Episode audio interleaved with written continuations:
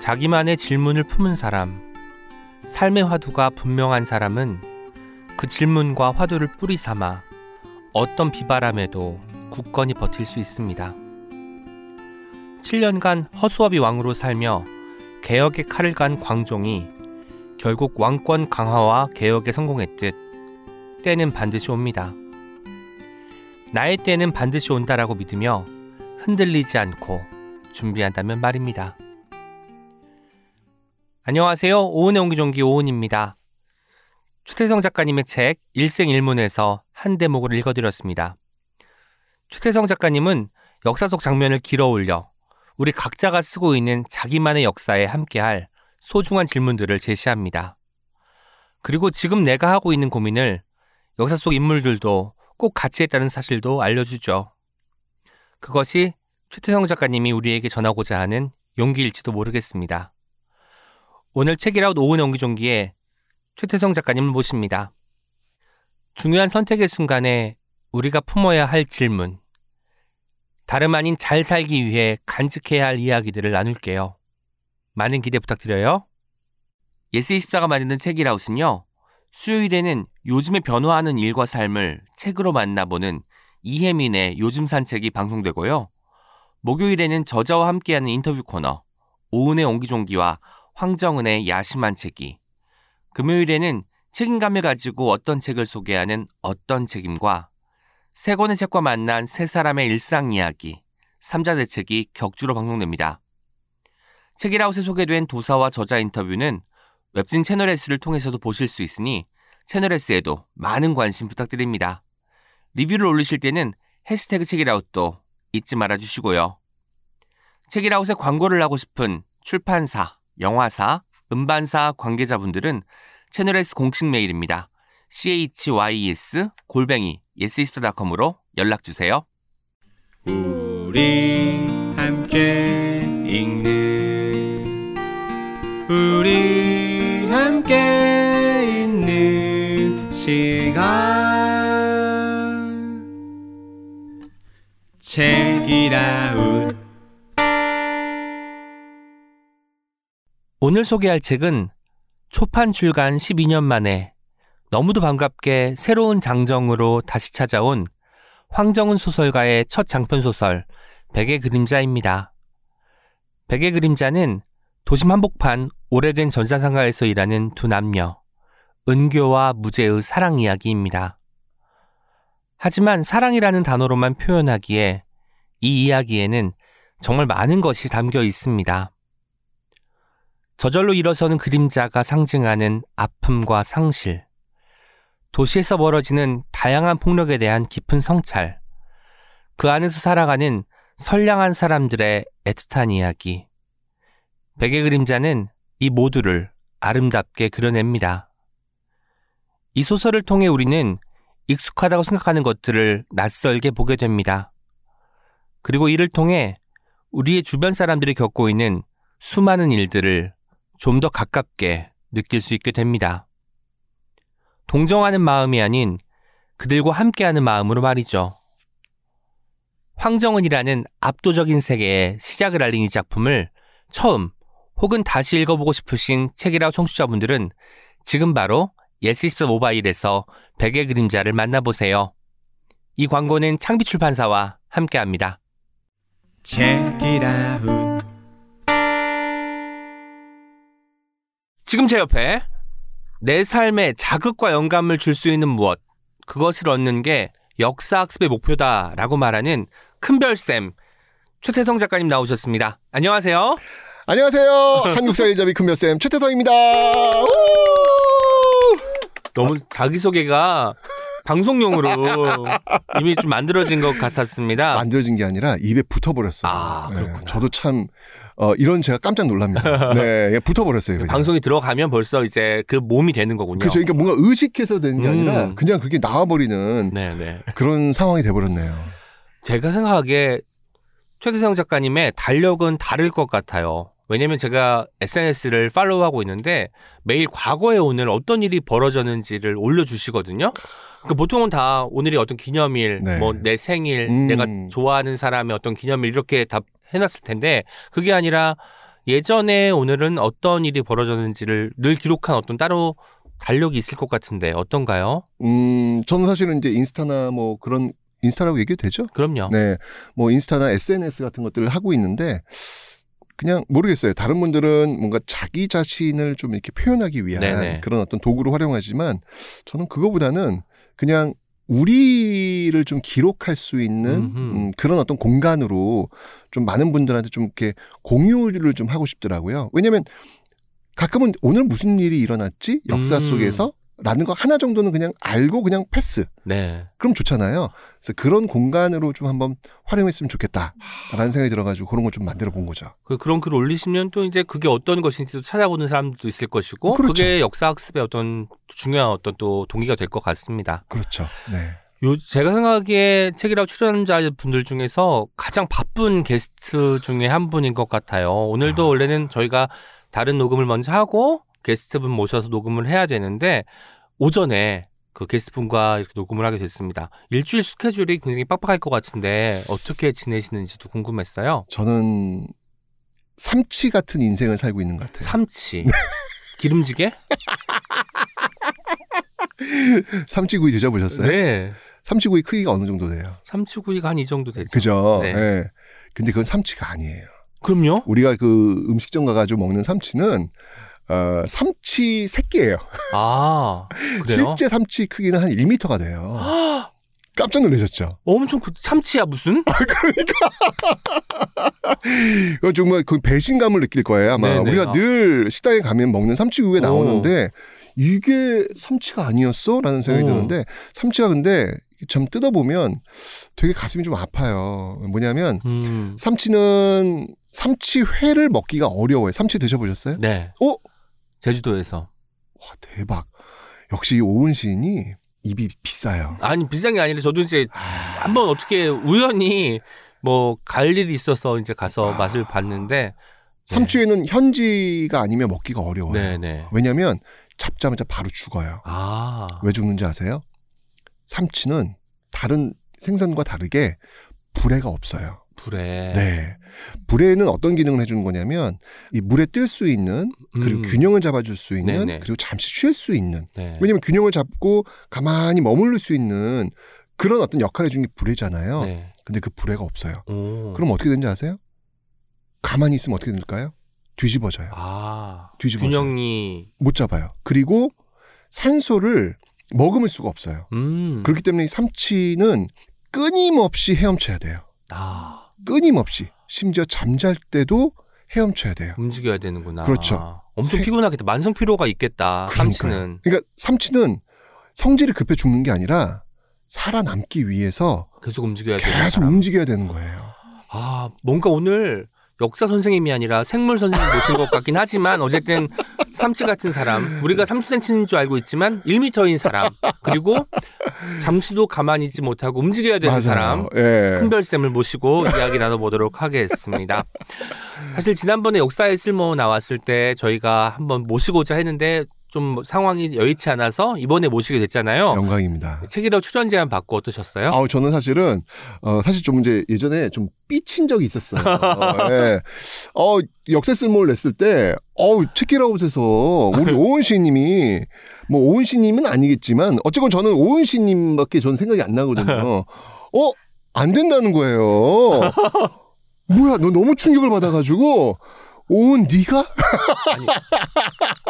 안 된다는 게 아니라 뭐 제가 힘이 없다라고 말씀을 드렸고 그리고 이제 저희가 이미 일정이 정해진 게 있어서 뭐 아니, 그러니까. 말고 다음에 하시면 어떨까요라고 이제 아니 그러니까 이 말씀드렸죠. 체키라웃이 어 이게 대단한 왜냐면 한 달에 네 번밖에 못 하잖아요. 그렇죠. 근데 신간은 사실 쏟아지면서 나오기 때문에 음, 이 체키라웃에서 소개된다라고 하는 것 자체가 정말 영광이었고 저도 진짜 꼭 한번 그 대열에 한번 들어보고 싶었는데 아직까지 저는 그때 영향이 안 됐던 거죠. 예. 그래서 제가 아 그리고 또 하나 이- 제가 사실 오은식님하고는 진짜 형 동생 하는 관계거든요. 사실은요. 그럼에도 불구하고 이 사적인 어떤 이 관계가 이렇게 공적인 관계에 들어오지 못한다라고 하는 거. 음. 이거 진짜 이건 진짜 알아두셔야 돼요. 이 체키라웃이라는 곳이 바로 이런 공간이구나. 아니야. 친분 예. 있다고 나올 수 있는 데가 그러니까 아니라는 거. 이 제가 한번 증명해 드리는 거예요. 제가 그래도 삐쳤다 이거. 야, 야 이거 오은 너무한 거 아니야? 너와 나 사이에. 근데 체키라웃이라는 공간이 그런 공간이다라는 걸 제가 다시 한번 제가 말씀을 드리는 겁니다. 네. 작년 1월에 네. 또 채널 S 인터뷰에서 이런 말씀도 하셨어요. 책 쓰는 일이 진짜 영혼을 갈아 넣는다는 표현이 맞더라고요. 라고 하셨는데 이번에 일생일문 낼 때는 좀 어떠셨어요? 아니 근데 민망해요. 이렇게 이렇게 받아치질 못하고 왜 바로 주제를 넘어가요? 아, 민망하진 않지만 사실 아주 좀 체키라웃이 그런 존재라는 걸 좀 한번 얘기 좀 해줘요. 아, 책이라웃은 그렇지만 또 오은을 강조하니까 제가 좀 부끄러워가지고 감히 책이라웃 이런 방송입니다. 라고 이렇게 대놓고 막 아니 오은씨님이 와 되게 겸손하지. 어, 이런 분이 아니에요 사실은요. 어 이거 되게 오나 너 어이 어이가 없어가지고 지금. 저는. 게스트로 나갈 때는 드러내는 사람이지만 우와, 진행을 대박. 하는 사람으로서는 이제 그 출연한 사람을 돋보이게 하는 사람이 우와. 되어야 되는 게 어, 제가 지금 굉장히. 어, 좀 이렇게 어색해서 지금 이번에 이런 분이 이런 아니거든요. 거 알겠습니다. 어떡해, 네. 어떡해. 아, 말씀 많이 하시지만 네. 책 쓰는 건 좀 다른 차원의 일인 것 같아요. 그래서 이제 이번에 일생일문은 그 역사의 쓸모 때와는 다르게 좀 편하게 쓰셨는지 네. 궁금했어요. 근데 저는 그 책을 쓴다고 하는 거는 전 늘 얘기하지만 저한테 너무 고통스러운 작업이에요. 네, 저는 음. 이게 책을 이렇게 다작을 하시는 진짜 전문 작가님들 네네. 보면 정말 리스펙, 정말 존경스러워요. 왜냐하면 저에게 책이라고 하는 것은 어 그냥 한 번 책을 쓰고 나면 음. 제 모든 게 다 아웃풋 되어 버린다는 어떤 그런 느낌? 아하. 그래서 남는 게 없어요. 그러니까 완전히 어 그냥 껍데기만 남는 그런 느낌이거든요. 음. 그러니까 그러려면 또 다른 책을 쓰려면 다시 인풋을 해줘야 아. 그게 또 쓸 수 있는 거죠. 용량 자체가 작은가 봐요, 네. 제가. 그래서 어, 역사 삼치잖아 쓸모 삼치. 불에가 없어. 아, 불에가 없어서. 그러니까 2019년도에 역사의 쓸모를 내고 2003년 만에 지금 이 책을 네네. 내잖아요. 그게 제 용량인 것 같아요. 그래서 음. 이게 매년 이렇게 책을 낸다는 것조차도 저는 힘들지만 하여튼 이번 책을 쓰면서도 역시 마찬가지로 아 또 그왜그그 일본식 표현으로 앵꼬 난다는 아하, 표현 있잖아요. 바닥이 나는. 네, 바닥이 났다. 그런 느낌이 또 드는 거죠. 음. 네, 그래서 어우 또 지금 책을 써? 어우 그러면은 또어 그, 그, 그 굉장히 이렇게 출판사에서 이렇게 책 한 권 나오면 또막 와요 연락이. 아, 다음 네. 책 저희랑 하시죠 이거. 네, 근데 음. 진짜 겁이 나고 왜냐면 쓸 게 없, 쓸게 진짜 쓸 게 없는 음. 네, 그런 느낌이 들어가지고 좀 두려워요. 항상 책을 쓴다는 거는. 말할 것은 항상 많은 분 같은데 쓸 것은 없다라고 하시니까 이상하네요. 맞아요. 진짜 책 쓰는 거는 너 그러니까 말하는 게 저는 편해요. 음. 말하는 게 편한데 책을 쓴다라고 하는 거는 좀 다른 작업이 아닐까 저의 저에게는 그런 생각이 들더라고요. 오은 씨님은 어떻게 이렇게 시를 그 매번 이렇게 쓰세요? 난 너무 신기해. 매번 못 써요. 어? 매번 쓰면 저도 책이 엄청 많았겠지만 이제 그렇게 못 쓰고 사실 말을 하면 어느 정도 소진이 되잖아요. 어. 그것을 쓰는데 좀 가지고 와야 되는 게 올해 저의 목표입니다. 아니 근데 시라고 하는 거는 그 한 편 자체가 전체잖아요. 네. 어 근데 그거를 매번 그렇게 써가지고 시 문집을 이렇게 낸다라고 하는 거는 문집. 굉장히 힘들지 않을까라는 생각이 들더라고요. 네, 힘들죠. 힘든데 그 힘듦 때문에 하는 것 같아요. 그래요? 네. 매번 그렇게 영감이 떠올라요? 매번 떠오르지는 않고 이제 만들어내는 거죠. 그러니까 사실 영감이란 거는 뭐 평생 가도 한두 번 찾아올까 말까 하는 것 같은데 저는 아하. 작은 작은 자극들을 아하. 모아서 이제 시로 쓰는 사람이어서 그렇게 아. 아니면 힘들 것 같다는 생각이 들더라고요. 근데 아마 이래 책기라고 해서 이렇게 이렇게 많은 책들을 읽으시면서 그런 것들이 쌓여지고 있기 때문에 맞아요. 거기서의 어떤 그 조금씩의 어떤 그 음. 소스들 이런 것들이 또 하나의 또 멋진 오은 시인님만의 또 작품 나오지 않을까라는 생각도 들더라고요. 이따 말씀드리겠지만 일생일문 읽으면서도 몰랐던 걸 알게 되면 사실 제일 큰 어떤 희열이 느껴지잖아요. 그러니까요. 예, 그런 맞아요. 것들이 저한테 자극이 되는 것 같아요. 그러니까요. 어떤 그러니까요. 식으로든 제 시에 좀 영향을 끼칠 거라고 분명히 생각합니다. 그래서 오은 시님의 시는 늘 살아있는 것 같아요. 삼치처럼 바닷속 삼치 물물 그러네. 밑에서만 살아있는 삼치가 네. 시속 100km예요. 100km. 와, 네. 빨리 달린다. 어마어마하게 빨리 헤엄쳐 오. 나갑니다. 네, 오늘 물밑 작업 제대로 시작해 보도록 하겠습니다. 먼저 최태성 작가님 소개를 먼저 해드리도록 할게요. 잘 들어주세요. 작가. 행복하기 위해 역사를 배운다고 말하는 역사 강사. 교실 안 두 번째 줄쯤에 앉아 수업을 듣고 조용히 하교하는 완전한 범생이었다. 유치원 때부터 꿈을 대법원장이라고 말했지만 학창 시절에 품은 진짜 꿈은 푸세식 공동화장실을 벗어나는 것, 백화점에서 옷 한 벌을 사는 것이었다. 늘 한국사 성적이 잘 나왔다. 그래서 역사 공부를 하기 위해 사학과에 들어갔는데 친구들은 거듭 광장으로 나갔다. 차마 그들과 함께할 용기가 없었고 도서관에 남아있는 자신을 왜소하게 느끼던 대학 시절이었다. 하지만 지독한 가난을 벗기 위해 안정적인 직장이 필요하다고 생각했다. 먹고 살기 위해서 교사가 되었다. 1997년 고등학교 역사 교사로 부임한 그는 20대의 끝자락에서 학생들이 나누던 이 말, 우리 선생님 진짜 잘 가르친다! 라는 말을 듣고 삶의 반전을 맞이한다. 좋은 교사가 되는 것. 최태성은 오직 그 꿈을 위해 수업에 헌신했고, 그렇게 최태성의 시그니처, 한판 정리가 탄생한다. 20년의 교직 생활을 마치고 그는 더 많은 대중을 위해 역사 강의를 해보자. 교육 사각지대에 있는 학생들에게 양질의 강의를 전하자라고 생각했다. 지금도 무료 강의를 공개하며 역사 강의를 이어가는 이유다. 현재 추태성은 랜서 제자만 600만 명에 이르는 자타공인 대표 한국 역사 강사다. 떡살이는 선택이 아닌 필수라고 말하는 떡 애호가. 꿈이란 명사가 아니라 동사여야 한다고 추태성은 말한다. 이런 그가 품은 평생의 질문은 이회영 선생이 했던 한 번의 인생 어떻게 살 것인가이다.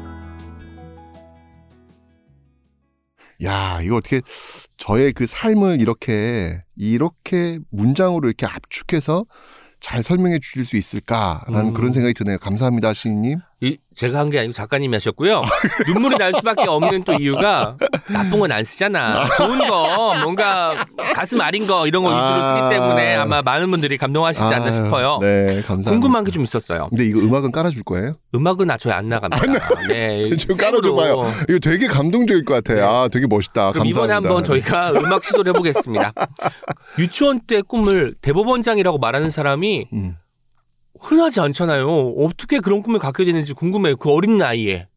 아, 그래요. 근데 대법원장이 뭔지 몰랐어요. 아, 네, 그냥 어 제가 어렸을 때 그 기억이 뭐냐면 이게 많은 어른들이 이상하게 습관적으로 음, 너 꿈은 뭐니를 많이 물어보세요. 맞아요. 근데 솔직히 말해서 꿈이 없는 경우도 굉장히 많이 있거든요. 매일 바뀌기도 하고. 그렇죠. 어 저는 사실은 그 학교에서 아이들을 만나봤기 때문에 어 저는 잘 알고 있어요. 진짜 그 반의 80% 이상은 원래 꿈이 없어요. 음, 생활기록부에 적기 위해서 맞아요. 그 꿈을 만들 뿐이지 명사의 꿈을. 진짜 꿈은 없어요. 근데 저도 어렸을 때 마찬가지로 꿈이 뭔데 꿈 뭐지? 음, 그 그때 제가 어른들의 눈빛을 기억하고 있어요. 굉장히 어, 얘 꿈도 없나 봐. 음, 걱정스러운 눈빛. 그러니까 직감적으로 어 이러면 안 되나 보다. 이런 답은 네네. 어른들한테 주- 좋은 답이 아닌가 보다. 음, 라고 이렇게 생각을 하고 있다가 어느 날 갑자기 TV를 봤는데 이렇게 망치를 들고 검은 옷을 입은 누군가가 땅땅땅 때리는데 뭐 분위기가 막 수행지는 거예요. 오, 어, 그게 어린 나이 되게 멋있는 거죠.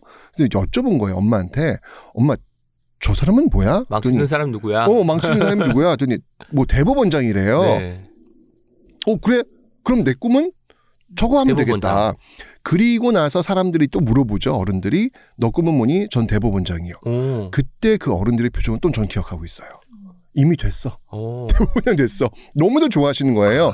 학습되고 길들여지는 거죠. 음, 아, 대법원지 뭔지는 몰라요. 음, 모르고 그냥 망치 들고 있는 사람인데 그냥 어 이거 하면 되나 보다 어른들이 좋아하니까 음, 그러면서 제 꿈이 그냥 그렇게 만들어진 게 아닌가 이, 이 모습이 사실 우리나라 대한민국 학생들의 대부분의 모습일 수도 있거든요. 어릴 때 이제 말했더니 어른들이 좋아하는 꿈이어서 그냥 이걸 하면 좋겠구나 싶어가지고 다른 어떤 방향의 어떤 진로를 떠올리지 않고 그것을 향해서만 달려가는 사람들이 많다는 거죠. 그렇죠. 아 그렇구나. 제가 교단에서 반에서 아이들을 만나고 이 꿈에 대한 이야기를 하면 딱 저와 같은 스타일들이 음. 대부분이에요.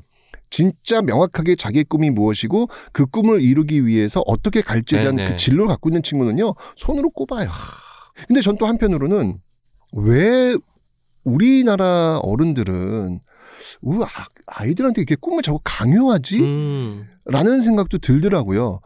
아니 그 생활기록부 같은 경우에 특히 이제 수시 전형이라고 하잖아요. 네네. 수시 전형을 이렇게 보면 좀 저 개인적으로 좀 이렇게 어이없는 게, 야, 이 수시 전형을 만든 사람들은 과연 중고등학교 때 진짜 이렇게 자기 꿈에 대해서 체계적으로 준비를 했던 사람들일까? 아하. 아, 그 생각을 못 해봤네요. 아이, 말도 안 돼요. 그러니까, 아, 당연히 안 했겠지만. 말도 예. 안 돼요. 하- 자기들 하지도 않았어. 네네. 그러면서 아이들한테 그 틀을 만들어 놓고 어. 너희들은 빨리 꿈을 가져야 되고 꿈에 대해서 빨리 도전해야 돼. 음, 라고 이야기하는 모습을 보면서 굉장히 이율배반적인 모습을 보인다는 이야기죠. 그런 거 있잖아요. 꿈을 그 달성하기 위해서 어떤 노력을 해왔는지를 기술하라고 하는데 그 십몇 년밖에 안 산 아이에게 그런 것들을 강요하는 게 조금 무리수가 아닐까라는 생각도 들었습니다. 저는 저는 그렇게 생각돼요. 제가 진짜 꿈을 가지게 되는 시점은 아 내 꿈은 27살, 20대 후반 오. 그때 돼서야 비로소 진짜 제 꿈을 갖게 되는 것 같아요. 그러니까 꿈이라고 하는 것은 자기의 일상의 삶 속- 속에서 그 경험이 녹, 녹여나면서 네네. 자연스럽게 만들어진 게 꿈이지 음. 어른들의 어떤 그 만들어진 틀 속에서 꿈이 강제적으로 만들어진다고 저는 네네. 생각하지 않거든요. 그러니까 뭐 어른들의 어떤 강요 그리고 뭐 트렌드한 음흠. 트렌디한 어떤 직업들이 각광받을 때 그런 걸 잠깐 꿈이라고 생각할 수는 있지만 그렇죠. 내 삶과 접목을 시키는 게 중요하다. 맞습니다. 아, 그 삶이란 건 나의 사고 방식일 수도 있고, 내가 했을 때 좋아하는 일일 수도 있고, 여러 그렇죠. 가지가 있겠네요. 그래서 교육도 그런 방향으로 가야 되지 않을까. 그러니까 교육이라고 하는 것들은 어떤 지식을 가르치는 음. 공간이 아니라 삶을 가르치는 공간이어야 되고 그 삶을 가르치는 공간 속에서 꿈과 비전이 연결이 되는 거거든요. 근데 우리나라 그 대한민국 교육은 여전히 지식 중심이었던 그 교육, 네. 이런 나열식 교육 이런 것들이 지금 압도적인데 거기서 꿈을 이야기한다고 하는 게 음. 어, 되게 낯선 거예요. 예. 아니, 역사 선생님 모신 줄 알았더니 생물 선생님이셨고, 진로 상담 선생님이셨습니다. 오늘 어떻게 이야기 흘러갈지 모르겠네요. 제가 책을 읽고 나서, 그리고 이제 다른 어떤 인터뷰나 이런 것들을 통해서 이제 그 생활고 이야기도 들었고, 그렇기 때문에 처음에는 역사 성적이 잘 나왔기 때문에 역사에 관심을 가졌을 것이고, 그렇기 때문에 사학과에 진학을 하셨을 거예요. 아마도 고등학교 때의 역사, 대학교 때의 역사, 그리고 학교 강단에서 학생들을 가르칠 때의 역사, 그리고 지금 큰별쌤이 돼서 바라보는 역사가 다 다를 것 같은데 음. 최대성에게 역사란 어떤 의미가 있었는지 어떻게 변화했는지에 대해서 좀 들려주세요. 어우, 어우, 질문이 굉장히 예리한데요. 나 이런 질문 처음 받아봤어요. 근데 처음이자 마지막일 겁니다. 우와. 제 삶 속에서의 역사가 네. 어떻게 접근이 되었는지를 네 네. 와 이거 진짜 아 그러니까 전, 전 정말 질문의 힘이라고 하는 거 이거는 왜냐하면 이 질문을 던지기 위해서 그 질문을 던진 사람은 정말 많이 연구한 거거든요. 이게 질, 저는 사실 질문을 받아보면 아 이분이 얼마나 나에 대해서 조사하고 나오셨는가 아닌가를 아. 알 수가 있어요. 왜냐면 이제 언론사에서 이제 질문 같은 거 많이 기자분들이 많이 네네네. 오시거든요. 근데 어떤 분은 그냥 단편적인 것들을 이렇게 쪼르륵 하고 오시는 분들이 있는데 음. 딱 들어보면 알아요. 근데 아, 지금 이 질문 같은 경우에는 야 이게 그러네. 저도 한 번도 생각하지 못했던 음. 그런 질문은 역시 우리 오은 씨 님이 내공이 있어요. 서면으로 하시겠다. 아니요, 아니요, 아니요. 지금 생각해 보니까 그런 것 같아요. 그냥 음, 제가 그 중고등학교 때의 역사는 그냥 재밌는 역사였던 것 같아요. 아. 특히 우리 역사 선생님이 알려줬던 그 야사. 아, 비화들. 아니 근데 것들. 진짜 야한 이야기도 많았어요. 야, 그 야사의 야한 이야기도 많았다. 뭐, 야, 이게 저희 남고거든요. 네네. 막귀 쫑긋하면서. 아, 저도 역사 선생님 제일 재밌었던 것 어, 같아요. 그러니까요. 근데 사실 역사 교과서에 있는 내용은 재미없고요. 그러니까. 네, 그냥 그거 말고 해주는 이야기. 음. 그 야사. 그러니까 재미있는 역사였던 것 같아요. 그런데 대학교에 들어와서 제가 공부했던 역사는 뭐냐면 저를 깨부수는 역사였던 것 같아요. 그러니까 아. 이제까지 제가 중고등학교 때 배웠던 그 역사가 산산조각 깨어져 버리는 음흠. 그런 역사. 왜그 데미안을 보면 거기 알을 깨고 나오는 네네. 아픔이라는 게 있잖아요. 네네. 그 역사였던 것 같아요. 내가 아. 이제까지 알고 있었던 역사와는 전혀 다른 역사를 접하게 되었던 계기. 줄글로서 역사가 아니라 생생한 현장으로서 역사를 목도하신 거군요. 맞죠. 그 대표적인 장면이 어 대학교 1학년 때 들어가서 제가 그 인문대 4월 달에 제가 딱 들어갔을 때 봤던 TV에서 흘러나오는 그 비디오 테이프에서 흘러나오고 있던 그 장면. 음. 그 장면이 이제까지 제가 중고등학교 때는 듣지 못했던 저는 중고등학교 때는 전 멸공 소년이었습니다. 네네. 멸공 소년. 왜냐면 교육 자체가 그렇게 돼 있으니까 음. 거기서 벗어나기 참 어려운 그런 전 존재였거든요. 물론 다른 분들은 벗어나는 분들도 많이 계셨지만 네네. 딱 들어갔는데 그 문대에서 보여지는 그 화면 속에 우리나라 그 군인들이 시민들을 향해서 발포하는 장면 네. 그리고 관이 정말 어 저는 그 관이 그렇게 많이 보이고 그 앞에서 오열하고 있는 그 가족들의 모습 음. 저는 너무 충격으로 다가온 거예요. 도대체 이게 무슨 일이야? 알고 보니 그게 막 5.18 네네. 민주화 운동의 모습이었더라고요. 중고등학교 다니면서 단 한 번도 들어본 적도 없었고 전 네. 대학교 와가지고 처음 아하. 그 장면을 봤기 네네. 때문에 너무나 충격이었어요. 그러면서 이제까지 내가 배웠던 역사는 무엇인가? 음. 내가 알아야 될 역사는 무엇인가? 음. 라고 하면서 전 정말 그 제그 역사를 바라보는 패러다임이 완전 깨어져 버리는 네. 그 시점이 바로 이 대학생 때의 역사가 아니었을까. 깨어 저를 이렇게 부숴버리는 역사. 네네. 그리고 제가 이제 성인이 돼서 그 역사를 또 배우게 되면서 그때 느꼈던 역사는 뭐냐면 사람을 만나는 인문학으로서의 역사. 음. 음. 이제까지 제가 이제 그 역사를 이렇게 만나보면서 그러니까 온전히 네, 제 네. 삶에 어 이게 링크된다고 하죠.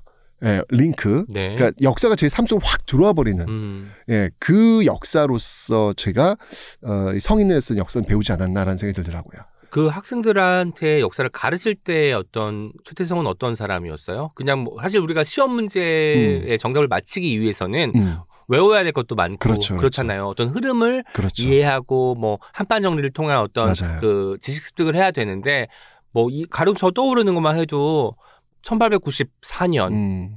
가보게요. 오, 야, 그걸 기억하고 있네. 뭐 이런 거. 어우야. 1895년 을미사변. 어이구야. 1896년 아관 파천. 어이구, 이거 적어온 거 아니에요, 혹시? 1905년 을사늑약. 이런 어이구야. 것들.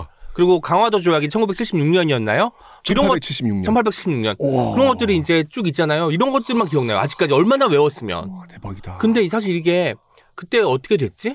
그것으로 인해 대한민국이 어떻게 변화했지는 좀 희미해지거든요. 뭔가 그때는 정말 그런 것들을 암기해야 되는 상황이었거든요. 근데 아마도 교단에 섰을 때는 실제로 시험엔 이런 것들이 나오니까 이런 것들도 알려주면서 아이들이 역사와 좀 가깝게 할 수 있게 여러 가지 고민을 하셨을 것 같은데 어떠셨나요? 맞아요. 제가 아까 지금 말씀드렸지만 초중고 때는 재미의 역사, 그 다음에 대학교 때는 나를 부수는 역사, 네. 그리고 성인이 되어서는 사람을 만나는 역사라고 제가. 말씀드렸는데 그, 그 성인이 되었을 때 내가 교사였거든요. 네. 어, 제가 교직에 딱 들어섰을 때 일단 기본적으로 어, 좀 서글픈 장면이 뭐냐면 학교에서 인정받는 그 교사는 시험 문제를 잘 풀어주는 교사, 음. 예, 잘 찍어주는 교사, 맞아. 그 교사들이 일단 인정을 받잖아요. 네네. 어, 그런데 그런 교사로 저는 역사 교사로 남고 싶지는 않더라고요. 음. 그런데 그게 또 현실이란 이야기죠.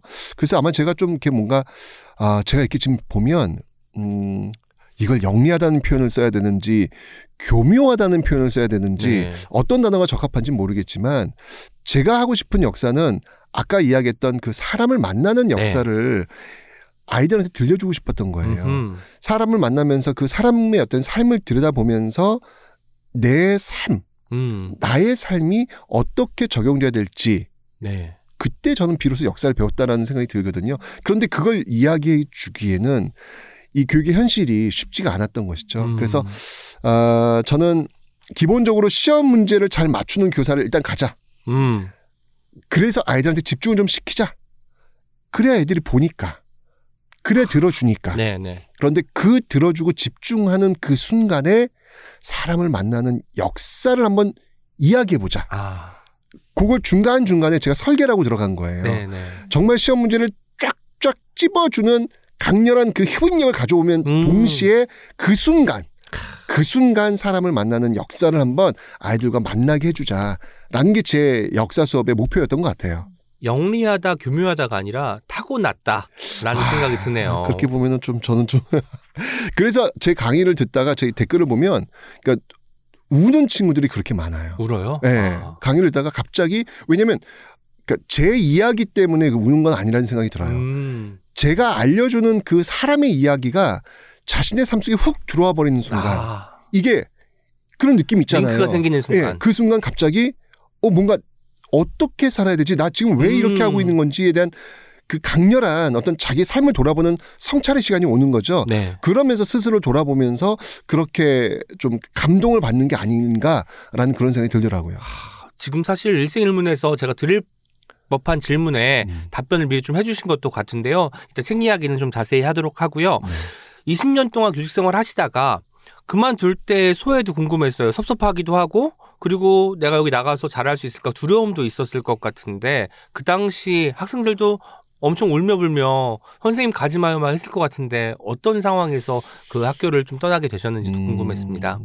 일단은 저는 제가 학교를 떠난다라고 하는 생각 자체가 없었어요. 네네. 예, 저는 제가 21년 동안 교직 생활을 했는데 이제 한 10년 남았거든요. 그냥 당연히 저는 학교에서 저는 제 인생을 마무리한다라고. 저는 늘 생각을 하고 있었기 때문에 근데 이제 그 당시에 이제 그 2016년도에 이제 9월 달에 김영란법이 이제 발효가 돼요. 네네. 그 김영란법이 우리가 일반적으로 부정청탁 금지법만 알고 있는데 그 뒤쪽에 보면 공직자들의 외부 활동 제한법이 네네. 있어요. 근데 저, 저희 학교 특수 상황 때문에 제가 이제 더 이상 외부 활동을 할 수 없는 그런 상황이 된 거죠. 네. EBS 활동도 좀 할 수가 없고, 그러니까 그런 과정 속에서 고민이 되는 거예요. 음, 이걸 학교에 있어야 될지. 어떻게 해야 될까라는 고민 속에서 남은 10년은 좀 더 많은 분들을 좀 만나보자. 음. 라고 정말 어려운 결정을 한 거거든요. 근데 두렵더라고요. 제가 이제까지 21년 동안 그 월급을 받으면서 살아온 사람이잖아요. 네네. 근데 갑자기 제가 자영업자가 되는 거잖아요. 그렇죠. 해본 적이 없는 거예요. 음. 프리랜서, 말이 프리랜서지 이게 너무 두려운 거. 제가 그래서 한 10kg 빠졌어요, 그때. 아. 정말 살이 쪽쪽 빠져. 너무 두려워가지고. 지금 삼치가 물이 올랐습니다. 뭐, 뭐 생활이 괜찮은 모양이에요. 그쵸? 지금은 이제 적응이 된 거예요. 지금은 적응이 돼가지고. 근데 그때는 왜냐면 이제 저희 연구소 선생님들한테 월급을 드려야 되잖아요. 네네. 그게 그 아. 분들의 그 가족 을 어쨌건 간에 책임을 져야 된다고 저는 생각을 하고 있거든요. 맞아요. 그 내가 그럴 능력이 있는 건지 음. 너무 두려운 거예요. 음. 그래서 그때는 제가 인생에서 한 번 잠을 저는 눈 감으면 자요. 네네. 네, 전 눈만 감으면 어디든 자. 저 지금 잘 수 있습니다. 저는. 근데 그때 이제 잠을 못, 이루, 못 이루는 걱정이 많아서. 네, 걱정이 많아가지고 음. 그랬던 그런 기억이 아직까지도 좀 생생합니다. 네. 그 교육 사각지대에 있는 학생들에게 양질의 강의를 무료로 전해야겠다라는 이 마음도 사실 어떻게 보면은 좀 쉽게 품을 수 있는 건 아니었을 것 같아요. 왠지 어린 시절의 어떤 여러 가지 경험들 때문에 아 정말 공부하고 싶은데 뭐 여건이 안 되어서 공부를 할 수 없는 사람들을 위해서 뭔가 내가 할 수 있는 일이 뭘까를 고민한 다음에 이 답변으로서 이런 어떤 결심을 한 것 같은데 어떤 계기가 있었을까요? 참 좋은 질문인데 사실 인간의 심리는 굉장히 다양하잖아요. 네.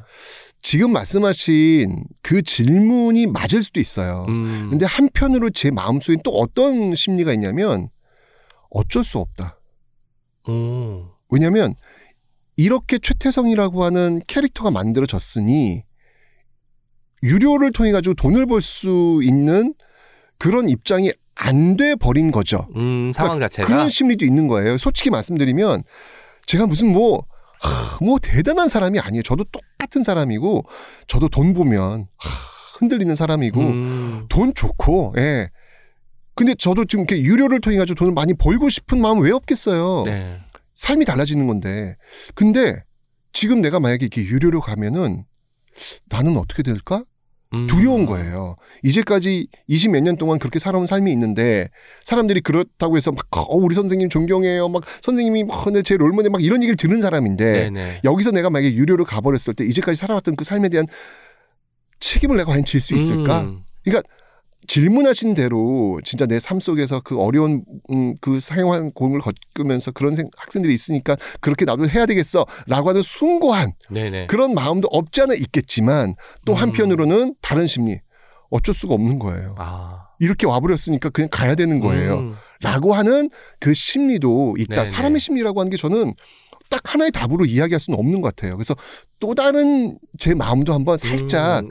이런 마음도 있다는 거 한번 보여드리는 거예요. 성인인 줄 알았지만 우리는 생활인이다라고 이제 생각을 해야 될 것 같습니다. 네. 하지만 뭔가 더 인간적인 면모가 느껴져서 참 좋았던 답변이었습니다.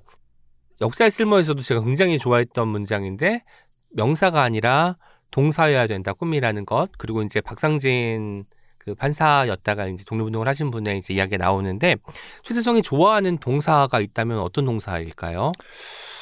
어, 저는 동사라기보다는 사실 어떻게 보면 질문인 것 같아요. 아, 그 질문 속에서 제 꿈에 대한 동사가 정리가 되지 않을까. 묻다. 아, 묻다가 있네요. 네. 그러니까 어떻게 살 것인가. 음. 한 번의 인생 어떻게 살 것인가가 늘 제 심장에 새겨두고 있는 질문이에요. 네. 저의 딱 하나의 질문이 있다면 그에 대한 답은 그냥 제 남은 시간, 네. 남은 시간 누군가를 위해서 조금이라 좀 도움될 수 있는 그런 삶을 살고 싶다. 아, 요게 제 큰 그냥 제 동사의 꿈이에요. 네. 거기서 이제 세부적으로 이제 구체적으로 나오면 어 그런 것들은 이제 제가 좀 이따가 한번 한번 그 네. 질문 속에서 한번 좀 말씀을 좀 네. 드려볼게요. 네, 일생일문이 어쨌든 무엇을과 어떻게를 다루는 책이기 때문에 네. 자연스럽게 이따 질문 나올 것 같고요. 네. 일생일문에 대해서 직접 어떤 책인지 소개해 주는 시간을 좀 가지려고 해요. 어떤 책이죠? 어 사실 책 제목이 어렵다고들 많이 하시더라고요. 음, 일생 일문하면 이게 선생님 이게 무슨 뜻인가요? 한자어여서 그렇죠, 그렇죠. 예. 꽤 그런 질문을 많이 받았어요. 사자성어냐고. 어, 이게 어. 무슨 뜻인가요? 아, 이게 요즘 이게 문해력의 기준이 다르잖아요. 맞아요. 예. 예. 아니, 왜 저것도 몰라? 라고 접근을 하면 안 되거든요, 지금은요. 음. 예. 왜냐면 저 같은 시대를 살아온 사람들한테 저 문해력은 이해가 될 수 있는 문해력이지만 또 요즘 시대를 살아온 사람들한테는 음. 다를 수 있는 거거든요. 근데 이제 일생일문은 말 그대로 뭐냐면 인생을 살아가는 그 과정 속에서 가져야 되는 딱 하나의 질문. 음, 이게 이제 일생 일문의 뜻풀이죠. 네네. 제가 인생을 살아오면 지금 이제 인생은 이제 제가 한 50대를 지금 살고 있는데 50년 정도 살고 있는데 반 정도는 제가 어떤 질문도 없이 살아왔던 것 같아요. 음, 아까 27살 꿈 예, 전까지. 맞습니다. 예. 근데 내가 질문을 갖고 사는 삶과 음, 질문을 갖고 살지 않는 삶은 정말 다른 것 같더라고요. 네. 왜냐하면 어, 인생을 살다 보니까 매번 우리는 선택의 순간에 음, 접하게 되더라고요. 뭔가 선택을 해야 돼요, 자꾸. 맞아요. 근데 그 선택을 할 때 어떤 기준점이 있어야 될거 음. 아니에요. 근데 그 기준점이 뭘까? 저는 그 기준점이 바로 제가 갖고 있는 질문이라는 생각이 드는 거예요. 네. 사람마다 어떤 질문일지 모르겠지만 스스로에게 묻는 딱 하나의 질문이 필요할 것 같은데 음, 의외로 우리가 질문이 없더라고요. 맞아요. 내 스스로에게 던질 수 있는 질문이 없지 그냥 살아가더라고요.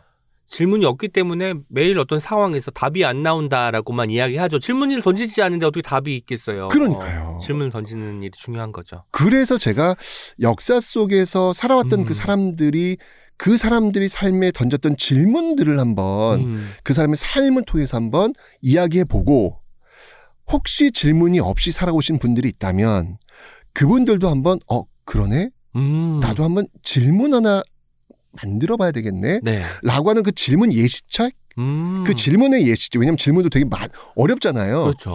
여러 가지 질문을 한번 던져놓고 한번 이와 같은 질문일 수도 있고 음, 또 다른 질문일 수도 있고 어쨌건 질문 하나 좀 갖고 음, 살아볼 수 있도록 했으면 좋겠다라는 이유에서 이 책을 한번 써본 겁니다. 그 일생일문이라는 단어를 보고 이제 독자분들 중에 무슨 뜻인지 모르겠다라고 그러니까. 이야기를 한다고 했잖아요. 네. 근데 예전에 채널 S 한국사 수어대 나왔을 때 인터뷰에서 이런 말씀하셨어요. 이 정도는 알겠지라는 시선을 배제한다고 하셨는데 저는 실제로 이 책을 읽을 때 누가 읽어도 친절하게 받아들일 수 있을 만큼 뭔가 잘 풀어서 써주셨다라는 생각이 들었습니다. 그래서 말씀하시는 것도 그렇지만 글쓰기에도 그런 원칙이 적용되는 것이 아닐까라는 생각을 해봤습니다. 음, 저는 기본적으로 제 기준이에요. 글은 읽혀야 된다고 저는 생각이 들어요. 그러니까 저는 그래서 항상 책이 나온 다음에 독자분들한테 이렇게 여쭤본 게 있어요. 음. 읽혀지나요? 음. 라고 하는 거.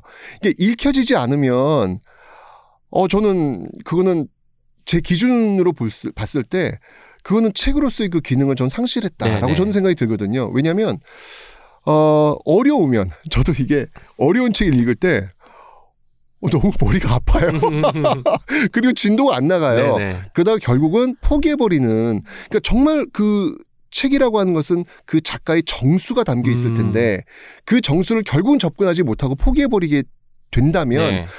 그거는 너무 아쉽다는 생각이 드는 음. 거예요. 그래서 저는 작가뿐만 아니라 그 편집자 분들도 그 작가의 정수가 잘 전달될 수 있도록 읽힐 수 있도록 책을 만들어 주는 게 아, 저는 정말 좋지 않을까. 네네. 그래서 저는 책을 쓰는 기준은 읽혀야 된다. 아, 그게 저한테 제일 중요한 것 같습니다. 네, 아주 술술 잘 읽혔다는 말씀 전달해 드리면서 책의 구성도 굉장히 돋보였어요. 네. 이 책은 총 4부로 구성되어 있는데 각각의 문이 있더라고요. 네. 첫 번째 물을 문, 들을 문, 문문, 문이문 네. 네. 가지 대문이 있는 거죠. 그 대문 안에도 다섯 개의 작은 쪽문들, 소문들이 있어서 뭔가 아, 문을 가지고 이렇게 만들 수 있구나라는 생각이 들 만큼 획기적인 책 중에 하나였는데 문을 키워드로 삼으신 이유도 궁금했어요. 아까도 말씀드렸지만 문을 문으로 시작했겠지만 네, 그 질문에 대해서 우리가 한번 고민해 음. 보자라는 거죠. 근데 사실은 어떤 질문을 가져야 돼?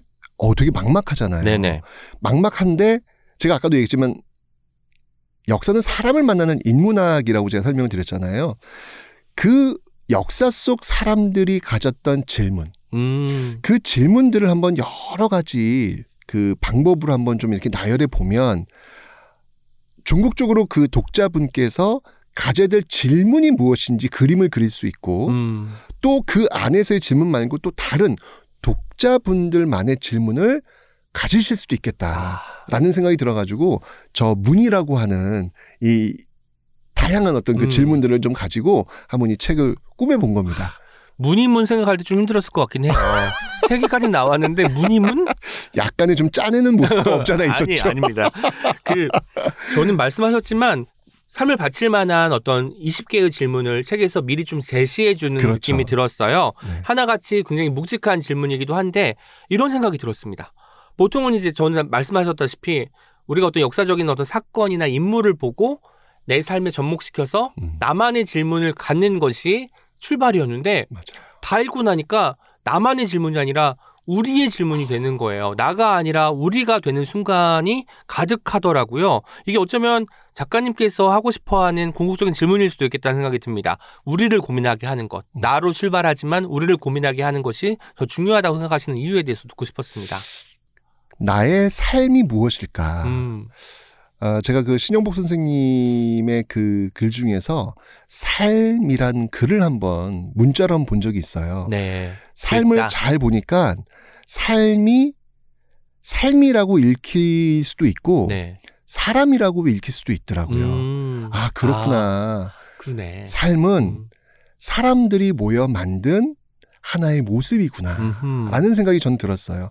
즉, 나의 삶이라고 하는 것도 그냥 나만의 시간이 만들어지는 게 아니라는 것이죠. 음. 바로 나를 포함한 사람들의 내 주변의 그 사람들의 어떤 시간들이 모여져서 비로소 나의 삶이 네. 만들어진다라는 생각이 들거든요. 그러니까 아마도 지금 오은 씨님께서 나의 질문을 찾다가 결국은 우리의 질문을 찾게 음. 되었다라고 하는 것도 저는 그 맥락에서 나온 게 아닐까. 아, 나의 삶은 곧 사람들의 시간의 총합이다. 음. 아, 거기서 아마 이런 질문이 나오지 않았나라는 생각이 듭니다. 그래서 책을 보면 그 뭐 개인을 조명하지만 그 개인 옆에 우리는 몰랐던 조력자들의 이야기도 꽤 많이 나오고 그 그렇죠. 사람들이 없었다면 뭐 추사 김정희도 없었을 것이고 뭐 맞습니다. 여러 가지 생각이 들더라고요. 아 그러면 네. 아 내가 혼자 열심히 해서 되는 게 아니라 삶이란 건 결국은 누군가와 함께 합심을 해서 어떤 일을 이룩하는 것이어야 되겠구나라는 생각이 들었습니다. 저는 그래서 저는 이 책을 내면서 그런 생각이 들더라고요.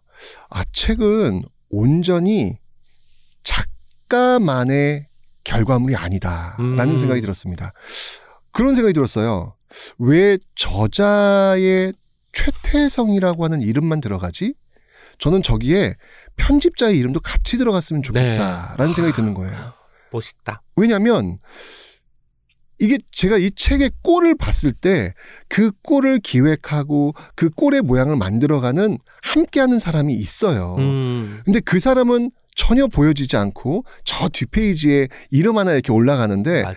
어 저는 그거는 아닌다라는 생각이 들더라고요. 인생을 살아가면서 보이지 않는 것이 보이게 되는 순간 음. 아 인생은 철이 들기 시작한다 라는 제가 생각이 좀 들기 들게 되거든요. 전 책도 마찬가지예요. 음. 저는 이게 최태성이라는 이름이 아니라 전 그 과정을 다 알고 있기 때문에 저게 저는 항상 이제는 좀 우리가 좀 바뀌어서 독자분들께서 이 편집자는 누구지? 음. 라고 하는 질문도 좀 하나 아. 던져주셨으면 좋겠다. 이 책을 만든 의도가 뭘까? 기획이 뭘까? 이것도 좀 같이 봐주셨으면 좋겠다라는 그런 생각이 들더군요. 아, 갑자기 철든 삼치가 됐어요. 뭔가 지금 철분이 아니라 철이 든 삼치가 제 앞에 계십니다. 저는 책을 읽으면서 또 뭐 사실 계속 연결할 수 있게 거리를 던져주시잖아요. 그게 굉장히 좋았고 여기서 마음 동했다가 다음 챕터에서 맞아 이 질문이야 아니야 이 질문인데 라고 생각하면서 계속해서 북적이면서 이 책을 읽었습니다. 역사적인 사건과 나의 삶과의 연결고리, 그 링크라고 볼 수 있겠죠. 그걸 네. 찾는 일을 강조하시는데요. 그게 삶의 자극과 동력이 된다고도 말씀하시고요. 그러면 무수히 많은 사건들이 있었을 거예요, 역사적으로.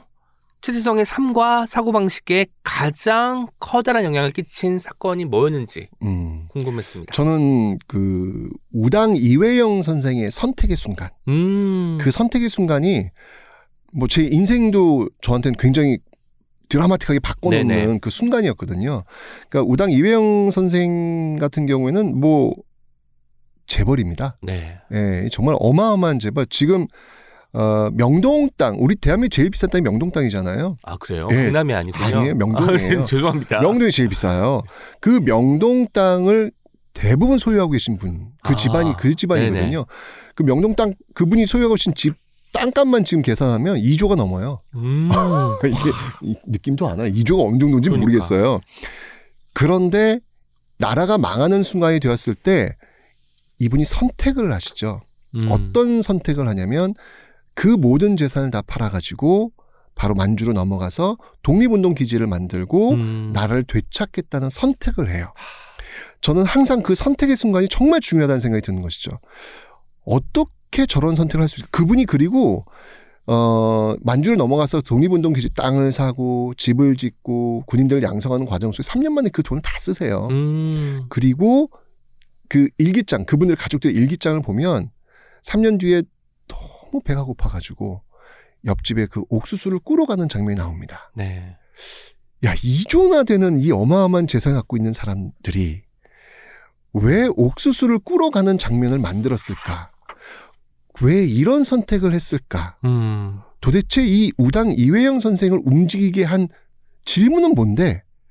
라는 생각을 저는 하게 된 거죠. 네네. 굉장히 궁금했던 거예요. 저라면 과연 어땠을까라는 그런 생각이 들면서 왜 이분은 이랬을까? 근데 그분의 질문이 바로 한 번의 인생 어떻게 살 것인가? 네. 라는 질문이에요. 이분은 끊임없이 이 질문을 던지면서 음. 순간의 선택에서 답을 찾으신 분이에요. 음. 어떤 선택을 해야 될 때 나는 어떤 선택, A라는 선택과 B라는 선택이 있을 거 아니에요. 네. 그래. 내가 지금 독립운동 기지를 만드는 선택이 있을 것이고, 아니야. 일제에 좀 이렇게 부합해 가지고 잘 먹고 잘 사는 선택이 있을 거 아니에요. 음. 여기서 어떤 선택을 해야 되지? 라고 했을 때 물어보는 질문이 이 질문이었어요. 어떻게 살 것인가? 내가 한 번밖에 살 수 없는데 어떻게 살 것인가? 음. 이 질문을 던지고 그 답을 구한 거잖아요. 저는 이 질문을 딱 접한 순간 전기에 감전된 듯한 음. 왜냐면 전 사실은 한 번의 인생 어떻게 살 것인가라는 질문은 어찌 보면 진부한 질문일 수도 있어요. 음. 그런데 답을 구하려고 하니까 너무 묵직하게 그렇죠. 답이 금방 나오질 않는 거예요. 평생 어쩌면 살면서 그 답을 해야 되는 수밖에 없는 것 같기도 하고. 맞아요. 음. 그 질문을 제가 딱 접한 순간 진짜 전기에 감전된 듯한 그런 음. 느낌이 들더라고요. 그러면서 이분이 과연 이 질문에 대한 어떤 답을 했을까? 그 답은 일생으로 답했다. 음. 어, 라고 하는 그 문구를 봤을 때 말이 필요 없는 거잖아요. 그냥 음. 삶으로 답한 거잖아요. 나도 좀 따라하고 싶다. 음. 그런 생각이 드는 것이죠. 제가 감히 그분과 같은 삶을 살 수는 없을 것이고 그냥 따라쟁이라도 한번 좀 해보고 음. 싶다. 그래서 저한테는 정말 그 가장 강렬했던 순간이 그 경술국치 그 망국의 순간에서 이회영 선생이 선택했던 그 장면, 네네. 그 질문에 대한 그 답을 선택했던 그 장면, 그 장면이 저의 인생에서 가장 중요한 음. 그런 동력이 되는 장면이 아니었나라는 생각이 듭니다. 아, 이야기를 듣다 보니까 이유영 선생님의 어떤 그 이야기가 떠오르기도 하고 한편으로는 그 뒤에 또 등장하기도 하는 거상 김만덕 아유, 그렇죠. 그러니까 부가 있으면 이 그렇죠. 부를 나와 나의 가족 그리고 후세에 태어날 대대- 대대손손 나의 자손들에게 물려줄 수도 있을 텐데 그 돈을 사람들을 규율하고 먹여 살리고 하는데 사용하는 사람들의 마음 이런 것들도 헤아리게 되네요. 김만덕 선생님 얘기하시니까 또 부자가 있었어요. 우리 할아버지. 아, 그, 그 할아버지 할아버지께서 어떻게 아, 깨잖아. 깨자랑 근데 부자였는데 아, 사실 그 부자셨는데 제가 직속으로 연결된 건 아니고요. 네네. 저기 경주에 가시면 네네 경주 최부자댁 있잖아요. 최부자 때. 예. 아, 그 경주 최부자댁 같은 경우에는 그 육훈이 있어요. 그 집안에 지켜야 될 원칙이 있습니다. 육훈. 예, 아. 육훈 여섯 개그 지켜야 될 그 가운이 있는데 그 중에 하나가 뭐냐면 심리, 그러니까 자기가 살고 있는 그 집을 기준으로 심리 안에 있는 사람들이 굶어 죽게 해서는 안 된다라는 오. 게 있어요. 아, 그리고 그분의 그래서 그 그걸 지키기 위해서 그분의 그 집 앞에 쌀독을 갖다 놔요. 음. 배고픈 사람은 언제든지 와서 가져가라는 거예요.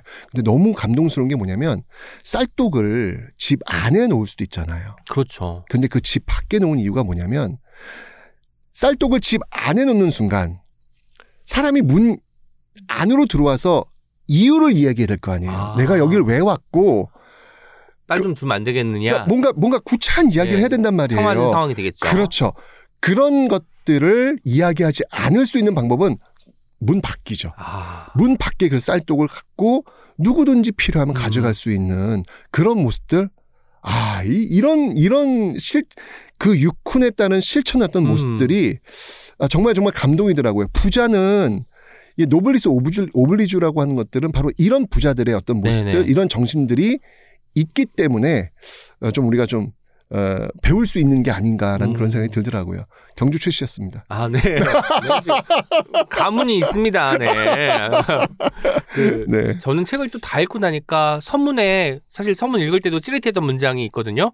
역사를 향한 시선은 결국 나 자신을 바라보는 시선으로 귀결된다고 믿기 때문이다. 때, 때문입니다라는 문장이 있잖아요. 네. 근데 이 문장이 처음 읽을 때랑 다 읽고 나서 읽을 때가 좀 달라졌어요. 음. 뭐냐면 그 시선이라는 것, 관점이라는 것에 의해서 우리가 사실이라고 믿는 것들이 해석되기 나름이잖아요. 그러니까 이 시선을 잘 가는 일이 무엇보다 중요하겠구나라는 생각이 들었거든요. 맞아요. 이 시선을 갖고자 하려면 어떤 노력을 기울여야 될까요? 저는 그래서 그래서 역사 공부를 해야 된다는 생각이 드는 음, 거예요. 그래서 공부를 해야 된다.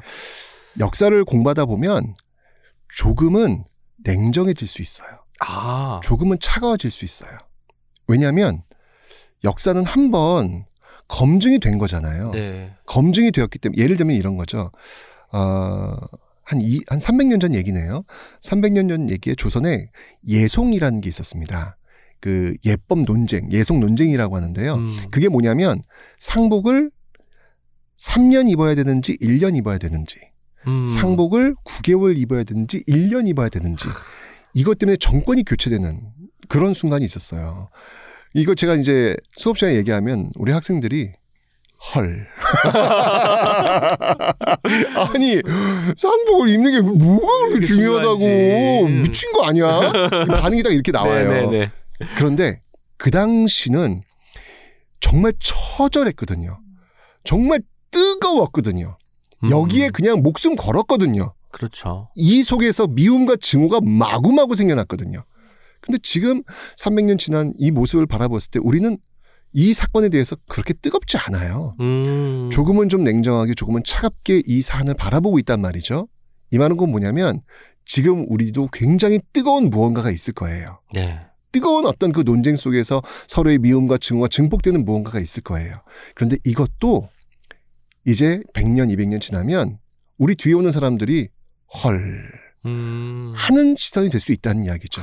그러니까 역사를 공부하면서 지금 우리의 이 논쟁과 이 뜨거움이 어떤 관점으로 바라봐야 될지 라고 하는 음. 조금은 좀 차갑게 음. 조금은 좀 냉정하게 조금은 좀 객관적으로 조금은 좀 이성적으로 바라볼 수 있는 그런 시선들을 장착할 수 있다는 것이죠. 왜냐하면 그래야 미움과 증오를 조금은 누그러뜨릴 수 있거든요. 음, 객관적으로 상황을 파악할 수 있다는 거죠. 그렇죠. 저는 어, 우리 현대사의 어떤 그 여러 가지 그 과제가 있는데 어, 일단 광복되고 나서 그러니까 개항하고 나서 우리의 과제는 뭐였냐면 신분제로부터 해방이었어요. 음, 그 결국 이제 아까 얘기하셨던 갑오개혁으로 신분제가 이제 철폐가. 되었던 것이죠. 그리고 이제 일제 강점기로 들어서는 식민지로부터 해방이 있었어요. 네. 그리고 광복도에서는 가난과 독재로부터 해방이라는 시대적 음. 과제가 있었어요. 우리는 그 시대의 과제를 잘 수행하면서 여기까지 온 건데 21세기 우리 시대의 과제는 뭘까? 저는 혐오로부터 해방, 음, 미움과 증오로부터 해방. 이게 우리 시대의 과제가 아닐까라는 생각이 들어요. 그러려면 조금은 차가운 시선, 조금은 냉정한 시선을 가질 필요가 있는데 그 방법은 저는 역사를 통해서 우리가 좀 계속해서 학습하고 음. 공부해야 되지 않을까. 그래야 뜨거워지는 나를 조금은 객관적으로 바라볼 수 있지 않을까라는 생각이 들기 때문에 역사 공부가 필요한 게 아닌가라는 생각이 듭니다. 따뜻한 사람이었거든요. 저한테 최세성은. 근데 뜨겁지 않은 사람이었는데 그것은 얼- 알고 보니까 역사를 공부하기 때문에 어느 정도의 차가움을 내장할 수 있어서 끌어 넘치지 않게 잡아주는 어떤 요소로 기능했군요. 뭐야? 네, 약간 무리수였지만. 그리고 또 하나.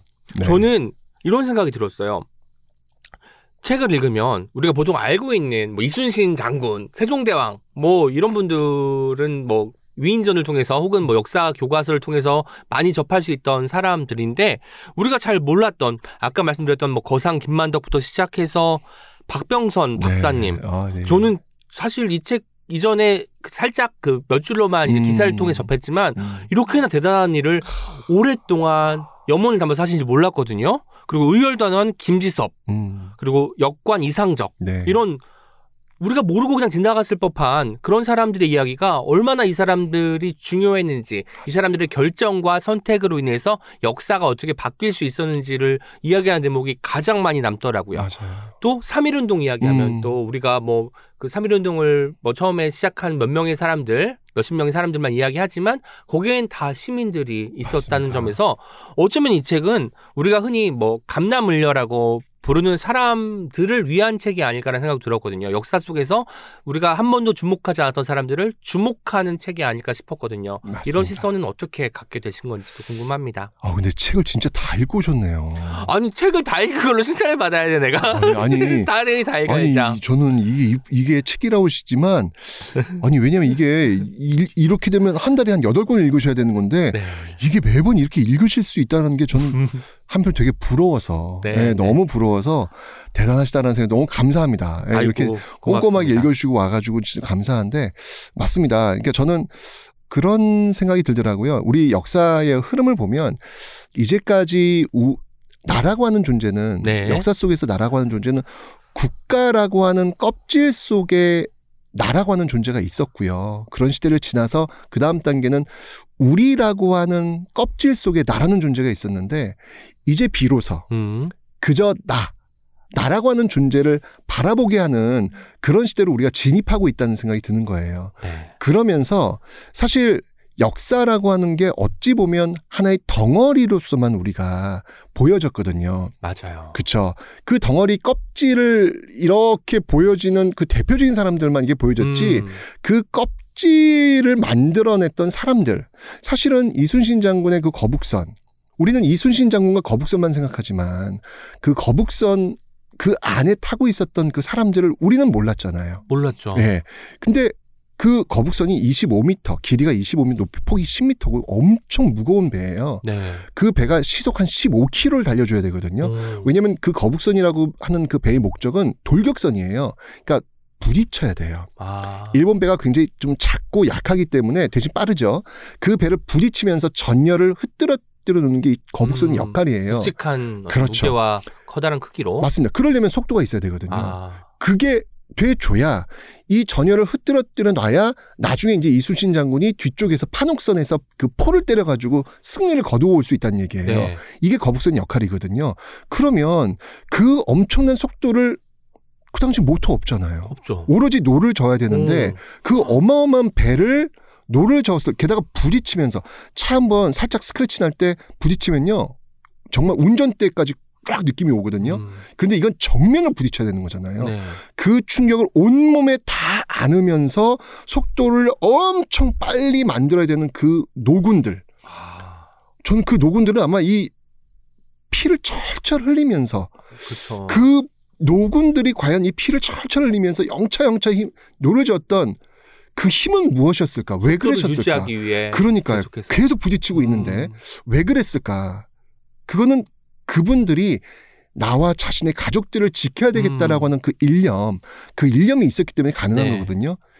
이제는 이순신과 거북선만 기억하는 게 아니라 그 이순신이라고 하는 인물을 있게 했던 그 거북선 안에 있었던 그 수십 명의 노군들, 음. 그들을 기억하는 것이 바로 나 스스로를 이 시대에 기억하는 힘이지 않을까. 그게 바로 우리가 역사를 배워야 되는 우리 시대의 시선이 아닐까라는 음. 생각이 드는 것이죠. 저는 사실 최태성 선생님께서 다음 책을 걱정 안 하셔도 되는 게 우리가 모르는 그런 분들이 많이 계시거든요. 맞아요. 그런 분들 이야기 책을 통해서 들려주시면 너무너무 읽을 때마다 자극되고 좋을 것 같으니 앞으로도 계속 써주시기를 바라는 마음을 담고 싶네요. 알겠습니다. 시계를 근데 왜 봐요? 아니 얼마나 했는지 좀 봐야죠. 저도 봐야 너무 많이 하면 또 힘드실까봐 그러니까 질문 안배를 좀 하는 것이어서 아, 예. 그랬고 알겠습니다. 아, 아, 뭐 정말- 이렇게 이거 저저 다큐로 받아요 질문을. 다큐 받는 이유는 편집될 거기 때문에 그렇습니다.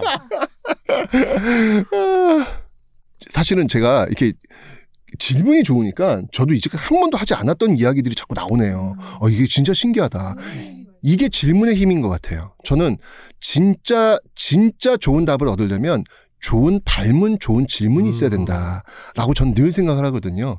근데 진짜 오늘 오은 씨님 너무 좋은 질문들을 이렇게 해주시는 것 같아가지고 진짜 저도 어, 내가 이런 답변을 한 적이 없는 것들이 음. 지금 막 나오고 있어가지고 저도 놀랬네요. 그 일문 하나의 질문이지만 사실 제가 그렇게 커다란 질문 던질 수는 없기 때문에 자잘한 질문 중에 하나라도 걸려라 이런 아. 마음으로 약간 그물망을 던지듯이 이렇게 가지고 왔는데 최세영 참치가 이제 걸려들기 직전이군요. 저는 또 굉장히 인상적이었던 것 중에 하나가 최태성의 책은 각도가 다르다 이런 생각이 들었습니다. 가령 이제 마지막 챕터에 등장하는 이런 문장 삶은 그저 살아가는 것이라고 여기면 주어진 삶의 무게와 크기에 막막하고 지칠 때가 너무 많습니다. 그럴 땐 조금 바꿔서 생각해 보는 겁니다. 나에게 어떤 삶을 선물할 것인가? 이것도 어떤 그 시선의 어떤 그 각도가 변화하는 데서 올 수 있는 문장이잖아요. 그리고 또 저도 예전에 사전에서 보고 깜짝 놀랐던 잘 살다.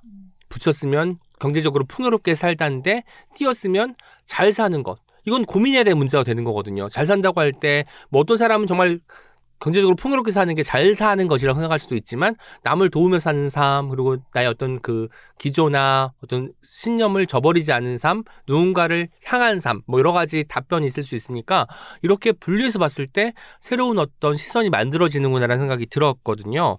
잘 사는 일에 대한 작가님의 철학 그러니까 부유하게 사는 일이 아니라 잘 살다 뛰었었을 때 잘 사는 일- 일에 대한 최태성의 생각에 대해 듣고 싶습니다.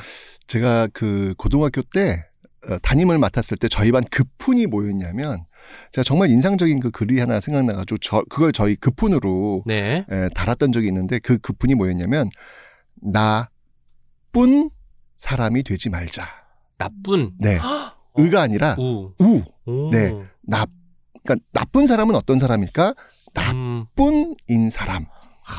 그래서 제가 우리 아이들한테 항상 1년 동안 나쁜 사람은 되지 말자. 네. 라는 이야기를 했던 기억이 나요. 이게 아마 이제 일맥상통하는 잘 산다라는 음. 그 뜻이 아닐까라는 생각이 드는데 아까도 얘기했지만 제 우리의 꿈은 명사가 아니라 동사였으면 좋겠다라고 네. 제가 말씀을 드렸잖아요.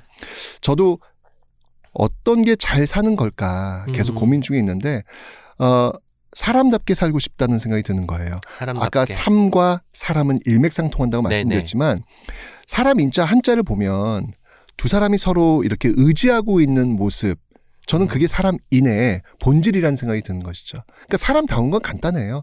서로 의지하고 서로 도와줄 때 음. 비로소 사람다워지는 거거든요. 그 사람답게 사는 그 삶을 한번 좀 어, 저도 한번 따라하고 싶은 거예요. 네. 제가 뭔가 주도하는 어떤 그런 스타일은 아니고 그냥 따라하고 싶은 건데 그냥 제 꿈, 동사의 꿈은 뭐냐면 어 크게는 나중에 첫 번째 제가 이 역사를 통해서 배운 게 너무 많기 때문에 네. 어, 우리 인문학 쪽에서 역사를 연구하시는 분들 있잖아요. 그 역사학 쪽에서 인문학을 공부하시는 분들에게 좀 마음껏 공부할 수 있도록 지원해 음. 줄수 있는 아. 그런 재단, 법인 오. 요런 거 하나 만드는 게 제 꿈이고 그다음 두 번째는 뭐냐면 어 그걸 통해 가지고 어 제가 학교에 현, 현직에 있을 때 제일 힘들었던 게 뭐냐면 세계사 수업을 할때 네. 보여줄 수 있는 영상이 별로 없어요. 오. 어, 예를 들면 뭐 어디 유, 유적지를 가야 되는데 그 좀 보여주고 싶은 거예요. 음. 근데 뭐 요즘 뭐 세계 테마 기행이라든지 뭐뭐 걸어서 세계 속으로 이거 보면 그건 여행 속에서 역사를 슬쩍슬쩍 이렇게 음. 터치해 주는 거지 역사의 커리큘럼을 갖고 본격적으로 보여주는 게 없거든요. 아. 근데 너무 안타까워요. 이게 네네. 왜냐면 NHK 같은 경우에는 NHK 세계사가 있어요. 음. BBC도 BBC 세계사가 있고 보여줄 영상들이 많다는 얘기예요. 네. 근데 NHK와 BBC의 그 특징이 뭐냐면 이거는 그들의 시선에서 역 세계사를 바라보고 있는 거예요. 일본인의 시선에서 세계사, 영국인의 시선에서 세계사. 아. 저는 그게 그 나라의 격이라는 생각이 들어요. 음. 근데 아직 우리는 우리 시선의 세계사가 없어요. 한국사만 보고 있지 한국인으로서 그렇죠. 바라보는 세계사. 아니 맨날 그 글로벌 글로벌 필요하겠다. 외치면서 아. 그건 없다는 게 참 말이 안 되잖아요. 네네. 저는 진짜 뭐 KBS 수신료, 뭐 공영화 뭐 이런 얘기하지만 저는 그런 걸 만든다면 한 백부작으로 음. 저는 전 수신료 낼 의욕이 얼마든지 있다. 네네. 이런 게 KBS의 어떤 가치다라는 음. 생각이 들거든요. 근데 어쨌건 간에 그 수업 시간에 보여줄 수 있는 영상이 없다 보니 너무 답답한 거예요. 그래서 제 꿈이 하나 있다면 음 제가 역사 커리큘럼 한번 짜가지고 네네. 전 세계 우리가 수업 시간에 보여줘야 될 영상들 음. 그거를 다 찍어가지고 아. 학교 현장에서 무료로 저작권 없이 마음껏 쓸 수 있도록 영상들을 다 만들어서 올려주고 끝내면 아 제 삶은 아까도 이야기했지만 삶으로 좀 답할 수 있는 그 따라쟁이의 모습을 음. 조금은 보일 수 있지 않을까? 그게 제 두 가지의 그 마지막 남아 있는 예, 제 동사의 꿈입니다. 아, 삼치가 다행히 속도가 100km라고 하셨잖아요, 시속이. 네. 그러면 뭐 충분히 이제 세계 다 헤집고 다니면서 한 바퀴 돌고 오기 충분할 것 같습니다. 같이 가요. 아까 말씀하셨던 잘 살다 잘 살다에 그 네. 잘과 살다를 띄었으면 이제 웰도 되고 뭐 여러 가지 그렇죠. 뜻이 되잖아요. 네. 그 사이에 띄어 쓰는 이유가 왠지 사람 다른 사람을 넣어야 되기 때문에 비워두는 것이 아닐까라는 생각도 살짝 아, 이거, 이거 가져보았습니다. 시적인 표현이다. 어, 좋다. 어. 지금 또 코로나 19 상황이 3년째 지속되고 있잖아요, 횟수로. 역사 속에서도 이 역병이든 뭐 이런 것들 통해서 이 상황을 이겨낼 수 있는 단초가 발견되기도 할 것 같은데 혹시 관련해서 들려주실 이야기가 있나요? 뭐 정답은 늘 연대와 협력이에요. 음, 예, 왜냐하면 이 사실 요즘 제가 좀비물에 꽂혀 있습니다. 좀비물. 예, 지금 우리 학교는 또 재밌었고 그 재밌다 보니까 제가 그 킹덤도 몰아서 보게 되더라고요 보니까 근데 좀비 그 말도 안 되잖아요. 음. 근데 그 좀비를 바이러스라고 한번 바꿔놓고 생각을 해보니까 어 이게 다 이해가 되는 거예요. 아, 그러니까 바이러스는 눈에 보이지 않잖아요. 그렇죠. 그 보이지 않는 바이러스를 한번 좀비라고 한번 바꿔놓고 보면 이게 다 해석이 되는 거예요. 좀비물이 말도 안 되는 그 드라마가 아니더라고요. 음, 저게 바이러스라고 하면 똑같, 저다 감염되면 나, 내가 또 다른 사람 감염시키는 거잖아요. 네네. 너무 똑같은 거예요. 음, 그러면서 이걸 해결할 수 있는 방법은 뭘까? 이거는 우리 인류사에서 항상 그 답은 뭐였냐면 연대와 협력밖에 없었어요. 음, 많은 사람들이 너무 힘들고 어려운 삶을 살겠지만 그 정답은 의학의 발달, 과학의 기술 물론 선행돼야 되겠죠. 네. 하지만 어쨌건 간에 연대와 협력이 없이는 어떠한 과학의 기술과 어떠한 방역의 방법도 통하지 않더라. 음, 인류의 어떤 그 힘은 바로 그 연대와 협력에서 나오는 것이다. 저는 우리 사실 이제 마스크 쓰는 이유도 그런 거잖아요. 나를 위해 쓰는 것도 있지만 다른 사람을 위해 쓰는 것도 그렇죠. 있잖아요. 이게 가장 그 제가 보여줄 수 있는 작은 음. 연대와 협력하는 방법이라는 생각이 음. 들거든요. 야, 이런 것들. 그러니까 나만 생각하는 것이 아니라 우리를 생각할 수 있는 내가 무엇을 할 수 있을지 고민하는 거. 네. 이게 우리 코로나19 사태의 종국적인 해답이 되지 않을까라는 생각이 듭니다. 아, 역시 멋진 답변입니다. 실패한 역사는 없다라는 생각도 들었거든요. 책을 다 읽고. 그렇죠. 그러니까 물론 이제 그 일은 실패로 돌아갔지만 신사임당은 뭐 그런 상황에서도 그래도 계속했잖아요. 네. 그리고 의봉창의 의거는 실패로 돌아갔지만 그것에 자극을 받은 다른 어떤 독립운동가들이 계속해서 이어 나갔고요. 홍경래의 봉기도 동학농민운동으로 나중에 이어지게 되는 발판이 되었고 5.18 민주화 운동도 그게 없었다면 지금까지 우리가 그렇죠. 그 강화문에 나가서 우리의 목소리를 낼수 있는 그렇죠. 어떤 상황이 만들어지지 않았을 것 같은데 마치 이런 역사가 일종 용기처럼 보였어요. 아, 그럼요. 용기가 이어지는 것처럼 음. 누군가한테 전달되어서 또 다른 용기로 피어나는 것처럼 이런 생각이 들었는데 역사가 반복되고 순환된다는 것도 이런 것에서도 찾을 수 있는 것 같은데 어떻게 생각하시나요? 그러니까 지금 말씀하셨지만 용기를 준다라고 하는 게 그런 거예요. 우리는 역사 속에서 수많은 실패를 보게 돼요. 네. 뭐 일례를 든다면 나폴레옹 같은 경우 한번 예를 한번 들어볼까요? 나폴레옹의 그 마지막 전투가 워털루 전투입니다. 네. 이 워털루 전투에서 결국 나폴레옹은 패배하게 되죠. 실패한 거예요. 네. 실패한 역사예요. 그런데 우리가 역사라고 하는 긴 안목에서 보면 나폴레옹이 유럽을 다니면서 뿌렸던 그 프랑스 혁명의 정신, 음. 그 혁명의 정신, 나폴레옹의 워털루 전투가 끝나면서 프랑스 혁명의 정신이 완전히 뭉개져 버리거든요. 네. 이게 이제 빙체제라는 건데 다시 옛날로 돌아간 거예요. 음. 하지만 나폴레옹이 뿌렸던 그 씨앗들은 무럭무럭 자라게 되었고 결국 반동이었던 빈체제는 결국 무너진 것이죠. 음. 결국은 나폴레옹은 비록 워털루 전투 그 시점에서 실패했지만 나폴레옹이 뿌렸던 그 씨앗은 결국은 과실을 맺어서 지금의 우리로 연결되는 거거든요. 그러니까 이런 거예요. 실패 역사를 보면서 우리는 늘 실패할 수 있잖아요. 네. 근데 이 실패로 내가 주저앉는, 주저앉는 걸까? 음. 그 실패가 의미가 있다면 그건 분명히 실현된다라고 하는 것을 우리가 역사의 사례를 통해서 얼마든지 음. 찾을 수 있는 것이죠. 그래서 용기를 낼 수 있는 거예요. 아, 역사에서 비록 그 시점 실패했지만 결국은 이루어진다. 음. 내가 지금 실패했지만 나의 이 실패와 도전이 옳은 거라면 네. 가야 될 방향이 맞다면 이거는 언젠가는 이루어질 수 있는 것이다. 라고 하면서 우린 다시 한번 용기를 내고 다시 박차고 앞으로 전진할 수 있지 않을까라는 생각이 드는 것이죠. 아이고 뭔가 속이 뻥 뚫리는 것 같은 답변이었습니다. 이제 책이라웃 오은의 옹기종기 공식 질문 드리도록 할게요. 아, 예. 청취자분들에게 소개하고 싶은 단 한 권의 책이 있다면 아, 저는 제 인생에서 제일 중요했던 그 책이 뭐냐면 신영복 선생님의 그 감옥으로부터의 사색. 아, 제가 이제까지 항상 나를 중심으로 해서 늘 생각해 왔었거든요. 네. 근데 그 감옥으로부터의 사색을 보면서 사람과 사람 사이 그 관계라고 하는 것, 그 관계가 어떻게 형성되는 것인지를 음, 처음으로 고민하게 됐던 것 같아요. 네. 그래서 나라고 하는 존재를 벗어 던지고 한번 우리라고 하는 존재 속에서 나를 한번 바라볼 수 있는 시선 이런 것들을 처음으로 가게 됐던 책이 저는 신영복 선생님의 감옥으로부터의 사색이 아니었을까라는 생각이 네. 듭니다. 뭔가 그 역사 속에서 그 사람을 발견하고 인문학적으로 그것을 표현하시는 최태성 선생님의 책과 그리고 이제 말씀에 정확히 부합하는 책이 아니었을까 싶기도 하네요. 최태성의 시작을 있게 해준 신용복 선생님의 감옥으로부터의 사색 많은 분들이 관심 가져주시면 좋겠습니다. 아 근데 제 책하고는 깊이 자체가 다릅니다. 네, 하지만 삼치는 깊게 갈 수 있다는 거 걱정하지 마셔도 될 것 같아요. 오늘 책이라웃 오은 영중의 녹음 어떠셨나요? 아유 뭐 그만 그만하라고? 더 뭐 할까? 좀 더 하셔도 돼? 아니 시간이 벌써 이렇게 갔어요? 아 아니 아니 저는 진짜 우리 그 오은 시인님하고 이 이바구를 이렇게 떤다고 하잖아요. 이바구. 하루 종일 할 수 있을 것 같아요. 하루 종일. 워낙, 보세요. 전체 이 질문이 이렇게 좋아요.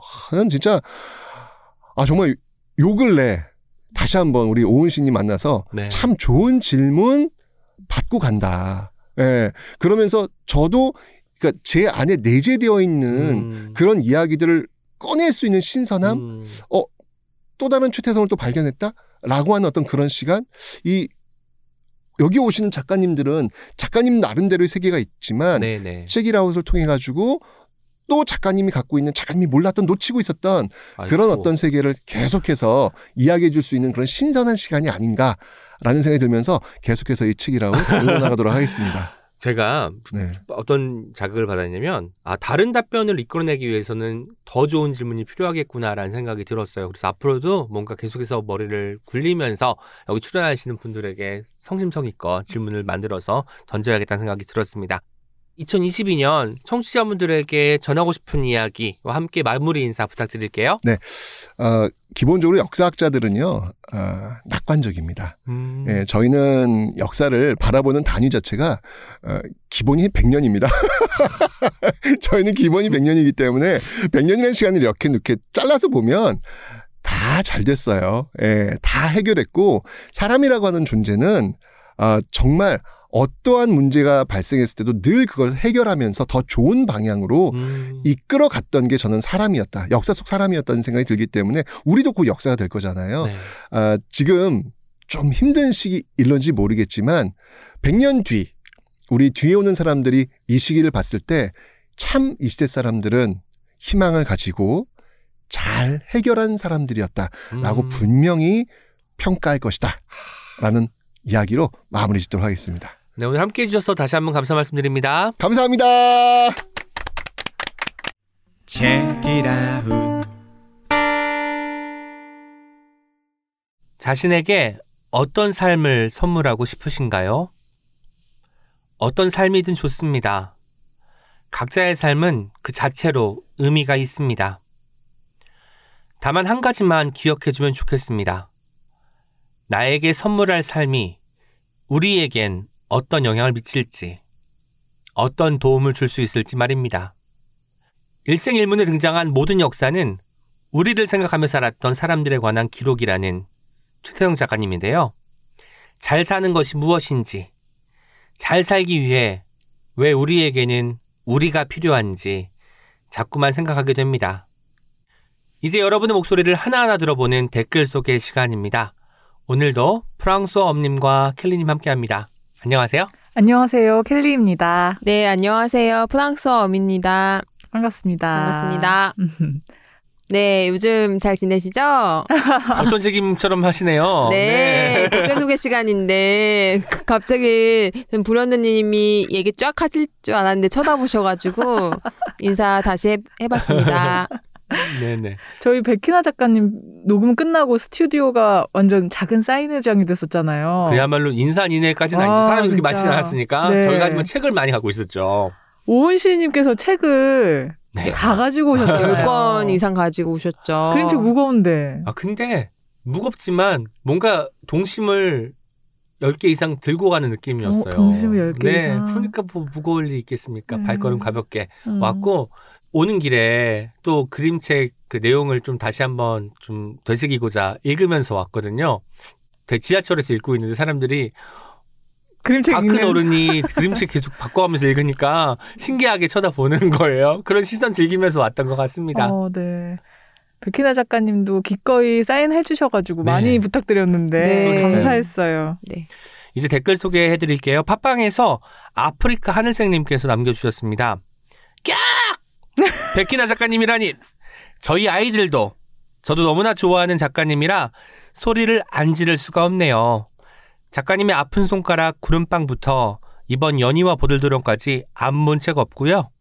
구름빵과 알사탕은 공통 최애책이라 책이 해지도록 보고 어. 있고 저희 둘째는 달샤베트를 저는 팥죽 할멈과 호랑이를 좋아합니다. 첫째는 알사탕 덕후라 클레이로 자기만의 알사탕을 잔뜩 만들었고요. 이번 생일 선물도 연희와 버들도령으로 해줬었어요. 직접 뵌 것도 아닌데 내가 좋아하는 책이라웃에 좋아하는 작가가 나오니 늠름름 좋아서 다 듣지도 않고 긴 댓글 답니다. 작가님 늦었지만 린드그렌상 수상 축하드려요.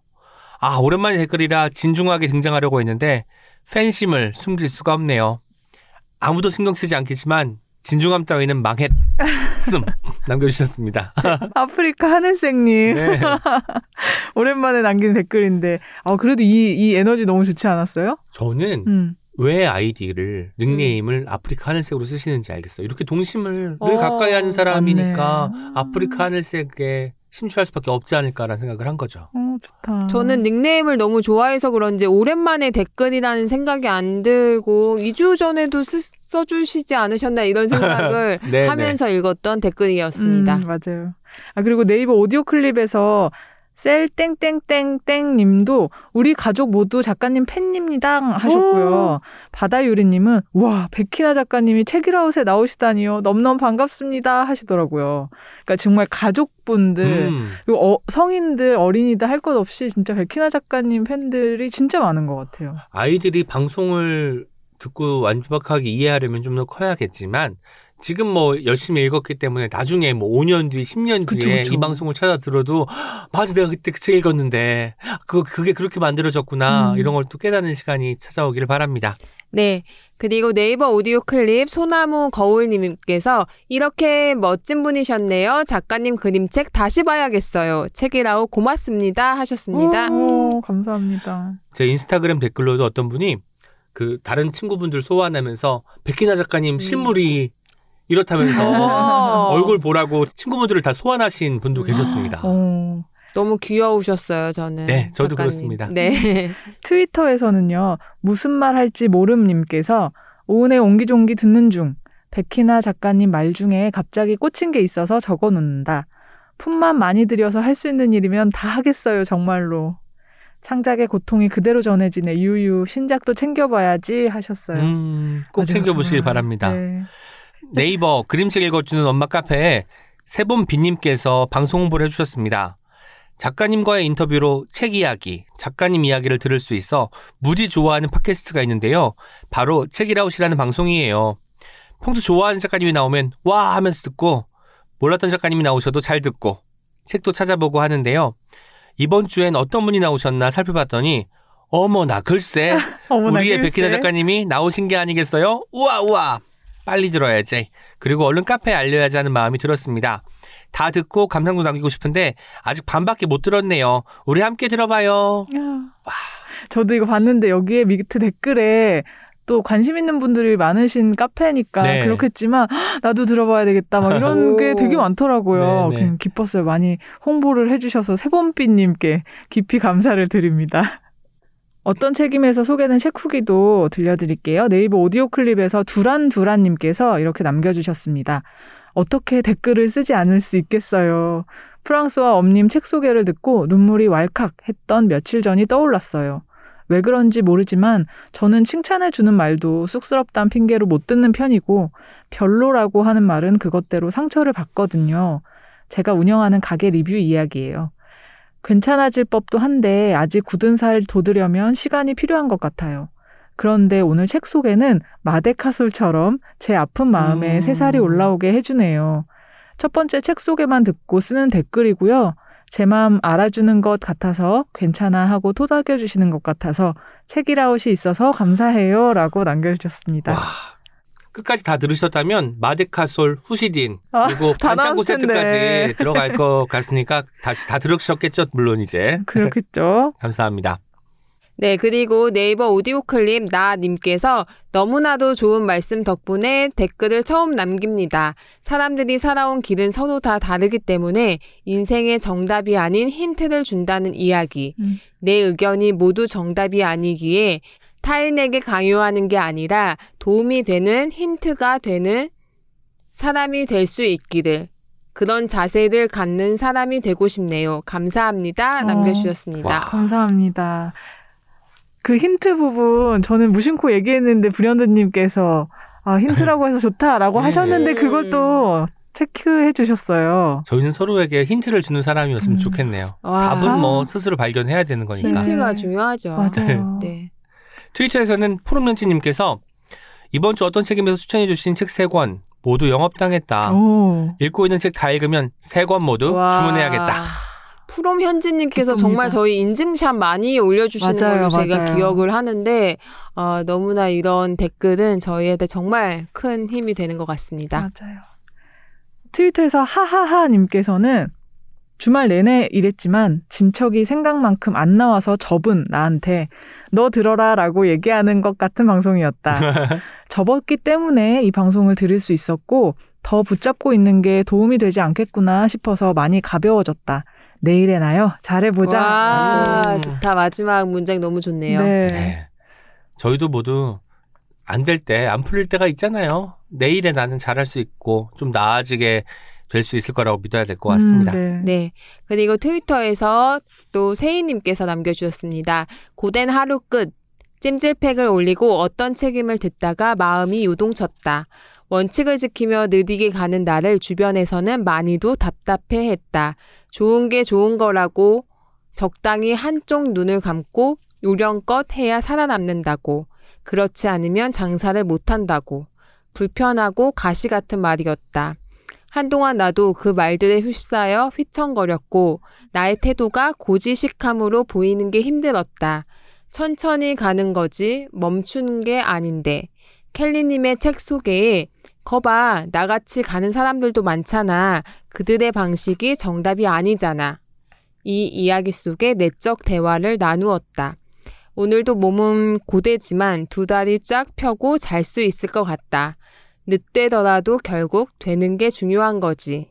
오늘의 어떤 책임 주제 너무 좋고 이야기도 좋다. 전영애 작가님의 책을 얼른 읽고 싶다. 음. 와, 저는 이 댓글 미리 보고 어떤 문장에 줄을 한 세 번 그었습니다. 세 번. 늦되더라도 결국 되는 게 중요한 거지. 아, 네. 어머님의 명언이잖아요. 그니까 결국 되는 것. 음, 맞아요. 늦, 진짜. 늦 되더라도 되는 게 어디예요, 진짜. 음. 그 생각 많이 하시면 좋겠네요, 진짜. 앤님께서는 또 이렇게 남겨주셨네요. 성찰로서 자신을 빚어가는 인물, 나이 들수록 오히려 새로워지는 인물 쾌태, 전용해. 새로 이사간 사무실 출근길에 드는 책이라웃에서 들은 문장이다. 올바른 목적에 이르는 길은 그 어느 구간에서든 바르다. 와, 와, 명언이다. 어떡해. 어떡해. 저희는 그냥 힌트만 드렸는데 음. 멋진 문장들이 이렇게 쏟아져 나오니까 이렇게 와. 후기 소개할 맛이 납니다. 앤님 책 쓰셔야겠습니다. 네. 인스타그램에서 주피터 다이어리님께서 좀 길게 남겨주셨는데 읽어드릴게요. 전용의 선생님이란 분을 이번 방송을 통해 처음 알았다. 세 분의 대화로 전해드는 것만으로도 단숨에 이분을 존경하게 됐고 책을 검색하는 중이다. 빠른 세상에 느린 사람으로 살면서 종종 내가 하고 있는 일이 맞나 의심과 조급함에 시달려왔다. 외향적, 자기 과시, 신속 효율, 경쟁에서의 승리가 미덕이 된 세상에서 정확히 그 반대 방향으로 살아가는 것 같았다. 수년간 나를 이루었던 성실이나 정도 같은 덕목들이 퇴색해버린 듯 했다. 아, 내가 잘못 살았구나. 좀 더 약삭 빠르게 눈치껏 살아야 맞는 거구나 하고 나를 바꾸어 보려고 해도 쉽지 않았다. 그러나 오늘 들은 이야기에서 마음속 꺼져가던 불씨가 은은하게 다시 피어오르는 느낌이 들었다. 동시에 가슴이 따뜻해진다. 이런 말을 해주는 어른이 있는 것이 너무 좋다. 세 분이 선생님이라는 존칭으로 이 어른을 부르는 것이 이해됐다. 덕분에 힘을 얻는다. 바른 길을 느리게 걸을 때 보이는 아름다운 것들이 있다는 것을. 뭐로 가도 서울만 가면 되는 이들은 결코 알지 못할 것이다. 그대 일에 있어서 다만 바른 일을 행하라. 다른 건 저절로 이루어질 것이다. 와. 너무 뜻깊네요. 아, 그리고. 이번에 후기를 보니까 이 말, 이런 내용에 공감해 주시는 분들이 많아서 맞아요. 이런 말 진짜 많이 해야 되겠다 이런 음. 생각도 했어요. 다들 이런 얘기를 듣고 싶어 하고 하고 음. 싶어 했던 게 아닐까 이런 생각이 들더라고요. 어떤 게 뭐 좋은 길이고 음. 어떻게 살아야 이 세- 시대에서 살아남을 수 있는지의 이야기가 많이 있는 요즘이잖아요. 그런데 천천히 가고 음. 제대로 가면 된다. 그게 바른 길이다라고 이야기하는 게 너무 옛날에는 왕왕 들었던 것 같은데 요즘은 들을 기회가 그러니까요. 없었던 것 같아서 더 따뜻한 말, 더 어떤 문근하게 차오르는 말이 아니었나 싶고 저도 이번에 어떤 책임 후기 검색하면서 켈리가 또 켈리했구나. 많은 이들을 또 이렇게 울렸구나 네. 생각을 했습니다. 전용의 선생님 책 이야기가 정말 많았고 정말 이 속도에 대한 이야기 음. 천천히 가도 괜찮고 그냥 길의 방향만 음. 조 네. 오르면 되는 거 아닌가 이런 생각을 저도 개인적으로 많이 했던 것 같습니다. 음, 네. 어, 네이버 블로그에서는 레나 책방님께서 저희 프로그램 소개를 아주 멋있게 해주셨는데요. 제가 네. 일부만 가지고 왔어요. 읽어드릴게요. 애정하는 팟캐스트가 있어요. 바로 예스24에서 진행하는 팟캐스트 책읽아웃입니다. 주로 책을 정리하면서 듣는데요. 좋은 내용들이 나올 때면 책을 정리하는 손이 멈춰집니다. 그리고 그 자리에 쪼그리고 앉아 조용히 라디오에서 나오는 목소리와 그 내용에 집중을 하곤 합니다. 알고 보니 꽤 오래전에 생긴 채널인데 저는 작년부터 매료되어 계속 역주행 중에 있습니다. 저는 다시 듣는 라디오가 더 좋더라고요. 원하는 만큼 다 들을 수 있기 때문이죠. 그리고 듣고 싶은 주제를 고를 수 있으니 31가지 아이스크림 같은 즐거움이 있고요. 매주 목요일과 금요일 저는 이 팟캐스트를 꼭 챙겨 듣고 있어요. 그리고 어떻게 쓰지 않을 수 있겠어요. 이 책을 추천한 분은 프랑스와 엄님입니다. 음, 이분은 다방면으로 활동을 하시는데 작가와 인터뷰를 하는 일을 대표적인 활동으로 소개해 드려보고 싶네요. 어린 아들을 키우는 아이 엄마이시면서 자신의 불만과 억울함도 굉장히 솔직하게 털어놓는 게 매력적인 분입니다. 너무 귀여운 분이에요. 저는 불만, 불평을 털어놓는 게 무척 어렵거든요. 자신의 생각을 자유롭게 말할 수 있다는 자체가 저에게는 부러운 점입니다. 책이라웃 팟캐스트에 관심이 생기셨다면 들어보시기를 추천드립니다. 세 분이 워낙 좋은 책들을 잘 골라주시기도 하고 소개도 즐겁게 잘 해주셔서 책 세 권 모두 읽고 싶어지더라고요. 라고 남겨주셨어요. 와. 아, 너무 이거 완벽한 영업이다. 그러니까 레나 작가님 너무너무 감사드리고요. 아, 진짜. 푸엄님을 정확히 또 파헤치셨네. 정확한가요? 제가 불평불만 그렇게 많이 얘기했나요? 솔직한. 아, 솔- 솔직함. 솔직함. 그리고 이제 제일 중요한 거에 괄호 안에 있습니다. 아, 너무 귀여워. 분이에요 하고 또 네. 웃음까지 있잖아요. 그러니까요. 네. 이, 이 결론을 향하게 하기 위한 어떤 아. 발판으로서 여러 가지 어떤 요소들을 앞에 배치하신 것 같고 31가지 아이스크림 부분에서 어. 제가 빵 터졌는데 진짜 그러고 보니까 우리가 주제를 정할 때도 뭔가 이번엔 이렇게 센 맛, 매운 맛, 음. 뭐 맞아, 순한 맛, 맞아요. 달콤한 맛, 뭐 이렇게 생각하고 만들잖아요. 그런 마- 그 저희 마음을 또 알아주신 것 같아서 더욱 고마운 마음이 들었습니다. 두 분은 아이스크림 어떤 거 드시나요? 저는 새콤한 거 좋아해요. 아, 셔번류. 아, 저, 오, 오, 의외다. 제 그래요? 인기 없어서 맨날 가득 채워져 있는 게. 아니면 아예 어. 바닐라. 아, 바닐 그 뭔가 들어가 있는 것보다 오. 딱그 한 가지 색깔로 딱 펼쳐지는 것들 아, 있잖아요. 셔버도. 그렇고 바닐라도 그렇고 그런 걸 좋아하는 것 같아요. 나랑 완전 다르네요. 저는 무조건 아몬드 봉봉입니다. 아 아몬드 봉봉. 아봉이에요, 아봉. 아봉. 전 무조건 녹차. 아, 진짜? 녹차도 다. 단색이잖아. 녹차를 바닥에 일단 깔아야 돼요. 아, 그 여러 개 먹을 때. 여러 개 먹을 때고 저희는 이제 큰 걸 사면 이제 아들이 먹는 건 주로 위에 음. 아들 다 먹고 나서 음. 이제 저는 이제 녹차를 열심히 긁어 먹고 어. 그 아드님은 녹차 맛 본 적 있어요? 아 본 적은 있긴 있는데 카페인 있으니까 잘안 아. 주는데 사실 코코아도 카페인 있잖아요. 네네. 근데 그쵸, 그쵸. 아니, 아들은 무조건 초코 아이스크림. 초코. 초코. 그 그때는 초코가 제일 맛있었던 것 같아 나도. 맞아요. 음. 초코 그다음에 맛있죠. 딸기로 온 게 한 20대 넘어서. 음. 오늘 집에 갈 때 왠지 아이스크림 사가야 아이스크림 되고. 먹고 네, 싶네요. 아이스크림 사가야겠어요. 여러분 40대는 셔벗 아닙니까? 혼자 이렇게. 네나 책방님 너무너무 감사드리고 저는. 어, 그 자리에 쪼그리고 앉아서 듣는다는 음. 이야기가 너무 그 그림이 상상되면서 맞아, 맞아.